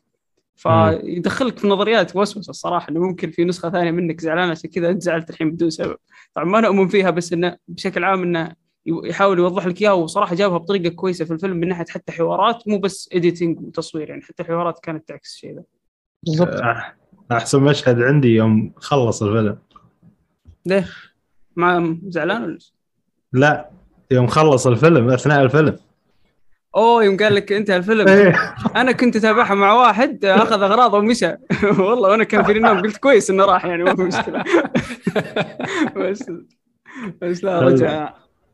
أنا بشوف شو اسمه طبعاً المشهد تبع الصخرة، الصخرتين بيحكوا مع بعض، يا أخي غريب يعني. ما أنا شفت زيه بفيلم يا ربي اسمه في فيلم عباس كارستمي باليوتيوب، شوفوه فيلم قصير بس بيحكي لك عن شو يعني، بس صخرة بيضرب عليها شلال، يعني مش شلال، أمواج، بس سبع دقائق مدة الفيلم، بس بس هيك عبارة عن عن كاميرا بس، وبتصور لك إنه بس أو أمواج بتضرب على صخرة، و وفي صخ... في حجر اصغر من الصخره موجود بال... بالنص الصخره الكبيره، بيفرجيك انه شوف معاناه ال... ال... ال... ال... الحجر الصغير من خلال آه... ارتماء آه... من خلال ضرب الامواج على الحجر، بس هيك سبع دقائق هيك على طول تذكرت فيلم عباس لما شفت. هل هم فيرجنز؟ هل هم نفسهم هم صخر، يعني نسخه منهم في عالم ثاني وصاروا أيوه صخره؟ بقول لك هذا هذا هذا نسخه بعالم كأنه حكوا إن إنه هذا مش لسه ما صار، ما ما ما ما, ما إجت الحياة فيه، فاهم كيف؟ مم. يعني لسه ما في حياة، بس هيك صخور، هيك هيك اللي فهمته شرحه بداية بداية الفيلم. أيوة. بداية الأم وبنتها كانت آه. أيوة بس والله أنا ناسي إيش كانت حواراتهم، بس أنا حبيت الأسلوب اللي سووا فيه الفكرة. مم. أنا صراحة كل الفيلم كان حلو مع بعض، مترابط هيك مع بعضه، يعني ما حسيت في مشهد مميز أكتر من الثاني، لأنه حكيت لك أنا نقطة القوة كانت الإيديت، والإيديت في كل المشاهد كان خرافي جدا. أنت علي؟ يعني ممكن أكتر شيء حبيته مثلا هنا نحكي مشاهد الأكشن، مشاهد الأكشن مثل ما حكيت يعني ذكرتني بأفلام جاكي شان بالتسعينات، أفلام أنا هاي ربيت عليها، أفلام كانت يعني المشاهد مشاهد الأكشن خصوصا مع الأب طبعا أكتر شيء ضحكني حكيت. موظف كل رائع مثلت تمثيل رائع صح. آه تعيط الضرائب كانت رهيبة كمان، بس الأب كل كل ما يتعلق حوله كان خرافي، سواء بالشخصية الجدية أو بالشخصية الغبية الكوميدية، صراحة خرافي كان يعني يعني هو علاقته مع شو اسمه مع مين هذاك اللي على الكرسي كان سلامانكا الجد شبيس الأبو مدري الجد كانوا رهيبين، هذا على كيفه فجأة يوقف فجأة يقوم فجأة على كيفه الرهيبين والله. كيف القذارة في الفيلم صراحة وسخ يا أخي، الفكرة اللي لازم تسوي شيء قذر عشان تتحول تنتقل المالتيفيرس ثاني، هذه صراحة آه آه. هاي شوف جنون حلو، هاي الأفكار الجنونية هاي حلوة، هي اللي خلته مميز صراحة وخلته مختلف عن باقي الأفلام. لا وزين انه ما يعني خفيف دم يعني مو هو مو هو مر ثقيل وحاط عالم مره معقد يعني تحس انه الفيلم ماشي ماشي ماشي ماشي ما مو موقف. في ناس زعلانه من البدايه بس. الكوميديا اللي وسط مشاهد دراميه ما ادري اصلا خذ الفيلم تافه يعني اتكلم يعني ك... حتى الممثلين متفهين القصه كلها فليش انت تبغى عظه وعبره ومشهد درامي. شوف شوف ممكن عشان شو شوف يمكن عشان توقع الفيلم راح يكون جدي وهيك يعني راح ما راح يطلع كوميدي لأن شوف أنا توقع أنا قبل ما أبدأ الفيلم قبل ما أبدأ أتابعه توقعت إنه الفيلم راح يكون أوكي سفر عبر مش سفر أكوان موازية وإشي مش معقول وإشي جدي راح يكون ما ما راح ما راح يوصل لهال لهالتفاهة وفي تفاهة وفي كوميديا وفي أشياء جدية وفي أشياء فلسفية ما توقعت يروح يروح راح يروح بهذا الطريق فاستغربت شوي من الكوميديا فاهم كيف بداية الفيلم بس بعدين اتعودت بعد أول نص ساعة نص ساعة تقيلة أو أربعين دقيقة تقيلة بعدين تعودت على الفيلم. محمد كله زي ما قال حسن يعني مليان مشاهد مشاهد مجنونة مشاهد كريتيف بس برضو المشهد اللي خلاني أضحك يعني أضحك عالي مع إن أنا كنت بالليل الفجر يمكن الناس اللي معايا صحوا يعني مخصوص ضحكة اللي هو مشهد لما دخلت اليونيفيرس اللي فيه الصوابع بتاعت بتاعت الناس يعني مش صوابع دين تحس إن هي هدوج هدوج الله ينور عليك مش مش كده بس لما جابت فيلم سندريلا هي بتحب تتفرج عليه او الجميل الوحش تقريبا وهي بترقص معاه وهو ايديهم عامله كده ده برضو فيلم الايديتنج اللي اتعمل ايديتنج رهيب اتعمل الفيلم ألفين وواحد ألفين سبيس اوديسي اللي هو بتاع ستانلي كيوبريك مشهد القرود اللي في بدايه الفيلم وازاي اللي ازاي قال لك ان القرد اللي ايديه فيها الدوج قتل القرد اللي ايديه فيها صعبه سليمه يعني هو بيبرر لك ازاي اليونيفيرس ده اتكون في وجهه نظر يعني من نظريه داروين يعني هو بيحور في نظريه داروين اصلا جوه نظريه جوه نظريه كل ده في مشهد واحد فبصراحه كرياتيفيتي عاليه عاليه عاليه بشكل يعني بشكل مبهر وبرضو في نقطه عايز اقولها بالنسبه للاكوان المتوازيه يعني معرفش يمكن انتوا عارفينها ولا لا هي نظريه الاكوان المتوازيه يمكن مش نظريه تقريبا هي فرضيه موجوده ما بين عالم وعالم تاني يعني في ناس بتؤمن بيها وناس ما بتؤمنش بيها لكن من الناحيه الدينيه معرفش ناس حاول يقرا في الموضوع ده ولا لا ان في بعض الناس لقوا مراجع دينيه بتؤيد موضوع الاكوان المتوازيه معرفش انتوا قريتوا عنها ولا لا والله ما قرأت أنا الصراحة اللي كل ما كل اللي اللي قرأته إنها يعني إنك لا تدخل فيها لأنك بتدخل بجانب عدم الإيمان شيء كمان ما أبغى أتعمق لا هو هو, هو مش تعمق هو مو لا أقول لك إن هي موجودة يعني فهمت إزاي يعني في أثر ورد عن عبد الله بن عباس وفي أثر ورد عن أبو موسى الأشعري في في في بعض الأقوال إن هي فعلا بتقول لك بتأكد لك الكلام ده يعني كأثر يعني ورد عنهم أنت, أنت هل أنت تقرأ عنها تحب إنك تشوف الأعمال هذه يعني أنا لما قريت عن أنا لما قريت عن فكرة الأكوان المتوازية زمان مش متذكر مين العالم اللي كان يتكلم عنها أه ستيفن هوكينج تقريبا مش تقريبا هو يتكلم عنها أه أه حاولت أرجع لها من ناحية من كذا ناحية ناحية من ناحية دينية اكتشفت إن هي فعلا من ناحية دينية زي ما أنت قلت كده بيقولوا إن أنت ما تحاولش تخش فيها لأن هي ممكن تدخلك في نظرية لو ولو بتفتح حبل الشيطان وكده لكن في نفس الوقت في بعض التفاسير يعني مثلا تفسير سيدنا سيد تفسير عبد الله بن عباس لآخر سورة الطلاق اللي هي الآية اللي ربنا سبحانه وتعالى بي بي بي بيقسم بيها أو بي بيذكرنا إن هو اللي خلق السماوات السبع ومن الأرض مثلهن فلما يجي يسألوه عن الأراضين السبع فقال لهم أرض أرض كأرضك كأرضكم وفيها آدم كآدمكم ونوح كنوحكم ومحمد كمحمدكم وعيسى كعيسكم فهي في الأثر ده قالوا إن خلاص يبقى في أكوان متوازية فاهم أنت إزاي يعني كتفسير برضو قول ورد عن أبو موسى الأشعري قال فيه إن هو إن لله في هذا العالم ثمانية عشر ألف عالم يعني في ثمانية عشر ألف ألف عالم تاني زي العالم ده يعني موجود في بعض الأثار وردت لكن زي ما قال قال يزيد فعلا لأنه ما حاولش إنك تفكر في موضوع المالتي فيرس ده لكن استحالة يا جماعة استحالة بعد ما تخلص الفيلم مش هتفكر في الموضوع والله ما أنا أتفق أنا معك صراحة استحالة ما تفكر إن في محمود ثاني بس ما يحب الأفلام تخيل بس يعني تخيل مثلا أو, أو أو محمود محمود ثاني مش مش محنك يعني تخيل أنت ما عندوش ممكن معلش على المقاطعة يا محمود هذا واحد يمدح نفسه بالعضل اه بقول لك هاي الفكرة أنا فكرت فيها قبل بس فكرت فيها في عمل تاني خايف خايف أحكيه ويكون حالق مسلسل اللي هو مسلسل دارك طبعا إيه مش حارق الناس كلها دماغها لفت منه أصلا ايه صح هذه الفكرة أيوة برضه. مسلسل مسلسل دارك يعني هو هو من أوائل الأعمال اللي بتخلي عن جد الواحد يفكر بهذا بهاي, بهاي الطريقة امم في في عمل اذا انتم حتى ما انتم مهتمين مثلا تلعبون لعبه او شيء شوفوا عنها على اليوتيوب، بايو شوك المخرج الفرنسي كليفي يمكن اكثر واحد واو في الكره واو واو واو هذا محمود اكثر واحد في الكره الارضيه مؤمن بالمالتيفيرس، ترى هذا المخرج اكثر واحد مؤمن في المالتيفيرس يعني في كل مقالاته في كل شيء يعني. فممكن تشوفون قصه اللعبه، لعبه رهيبه يا جماعه والله، لعبه رهيبه وتقريبا ما فيش لعبه عملت زيها لحد دلوقتي من ناحيه الاكوان المتوازيه صراحه. انا هذه هذا الفيلم ينافسها لانه هو كانت افضل عمل بايو شوك بالنسبه لي، يحكي قصه العوالم المتوازيه صراحه، فهذا كمنافسة قريبة منها، وممكن بايو شك أعمق لأن لعبة طويلة. بس على العموم يزيد تخيل يزيد تخيل أنا بعد ما خلصت الفيلم ما نمتش، يعني أنا أنا أنا مخلص الدوام على أساس إن أرجع أنام، ما نمتش فضلت سهران، نمت دوبك ساعة واحدة بس وقمت ما لقيتش حاجة أعملها، لقيت الفيلم نزل رحت على طول فتحته واتفرجت عليه، والله ما نمت بعديها ورحت الدوام صاحي عمال افكر فعلا في اللي انا اتفرجت عليه، لان لان اللي سووه شيء عظيم يعني صراحه، قاعدين يورونك انه يحاولوا تحس قاعد يحاول يقنعك. انا بقول لك لولا الاجندات اللي فيه لولا الاجندات اللي فيه انا كنت حطيته خمس نجوم، ولو اتفرجت عليه سينما اقول لك الفيلم ده افضل تجربه سينمائيه لي في حياتي لو كنت اتفرجت عليه سينما.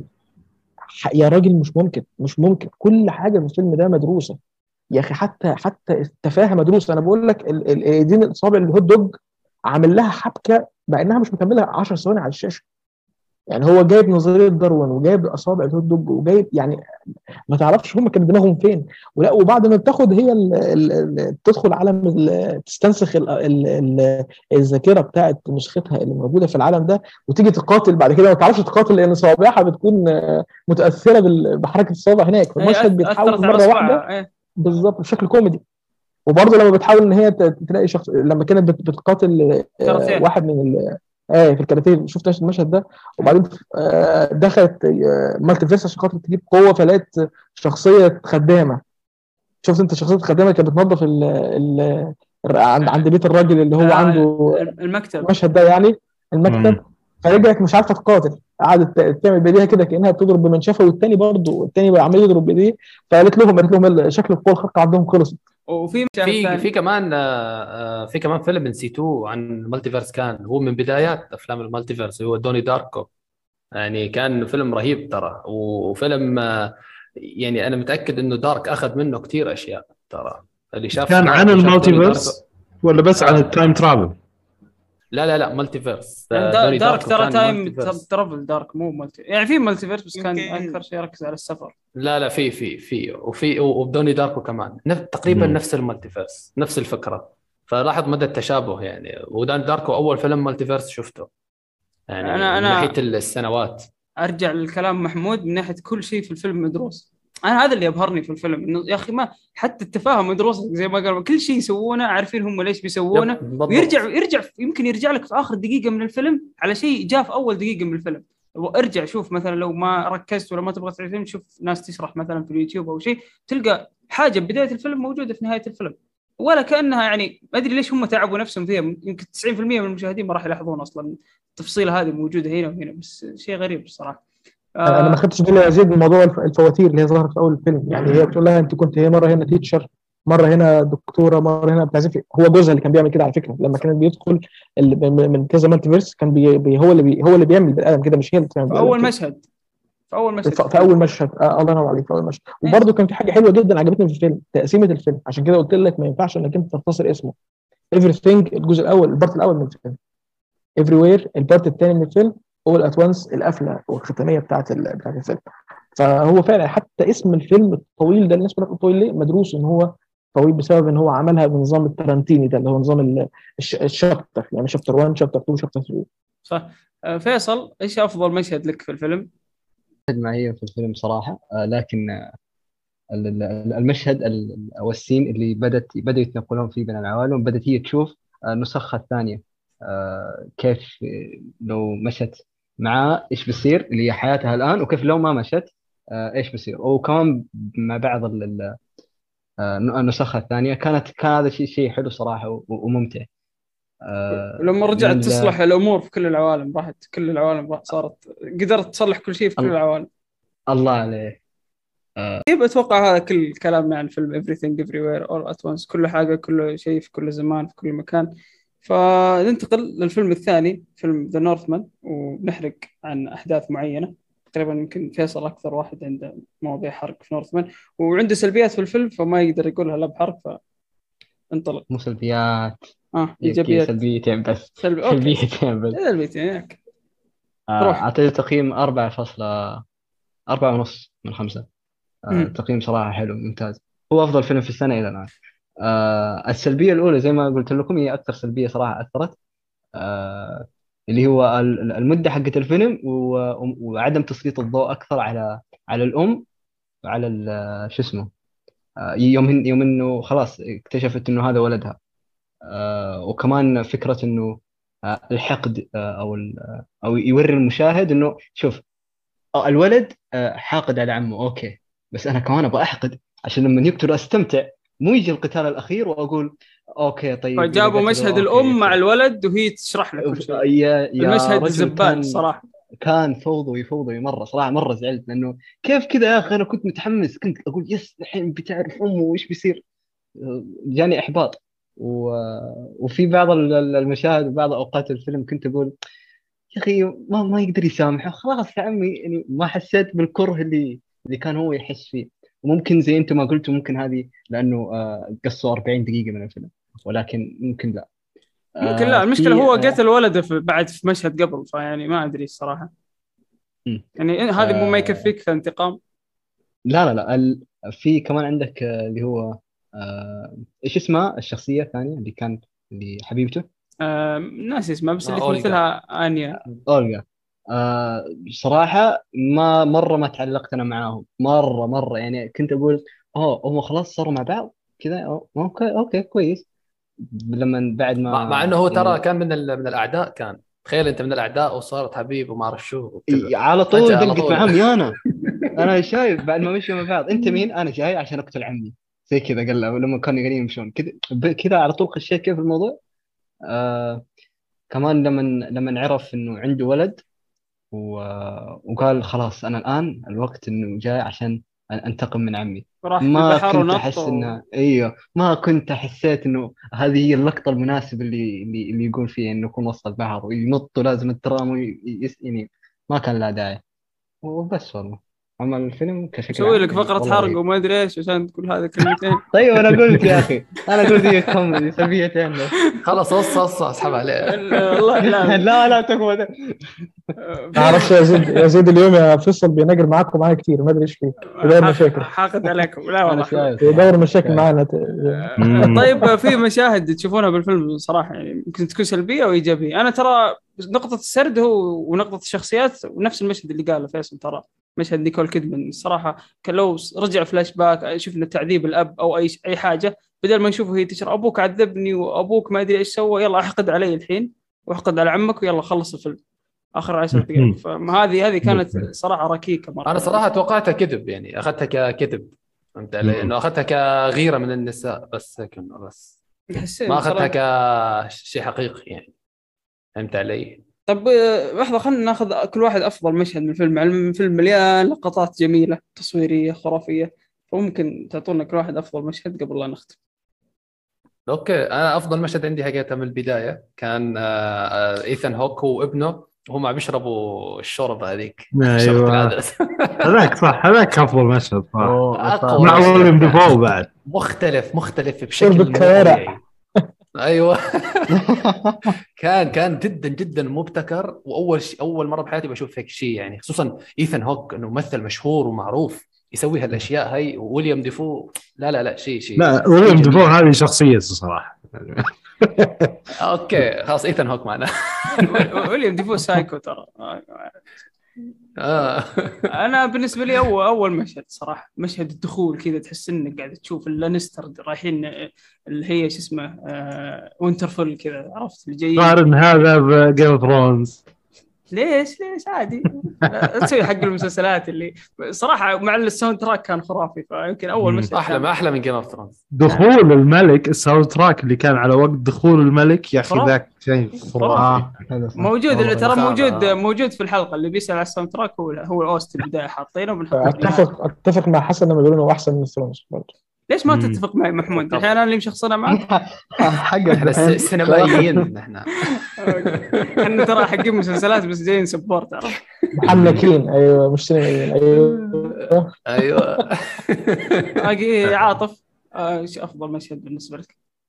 والله ما بعرف ايش اليوم شخصين مع جيم اوف ثرونز، بس آه شو اسمه افضل مشهد، افضل مشهد ممكن عندي مشهدين صراحه، في في مشهد تاني متقطع، بس المشهد الاول مشهد اللعبه، فاهم كيف اللعبه اللي لعبوها، انا اول مره اشوف زيها صراحه، كانت حلوه ممتعه، ذكرتني ب سكويد جيم، ذكرتني بال...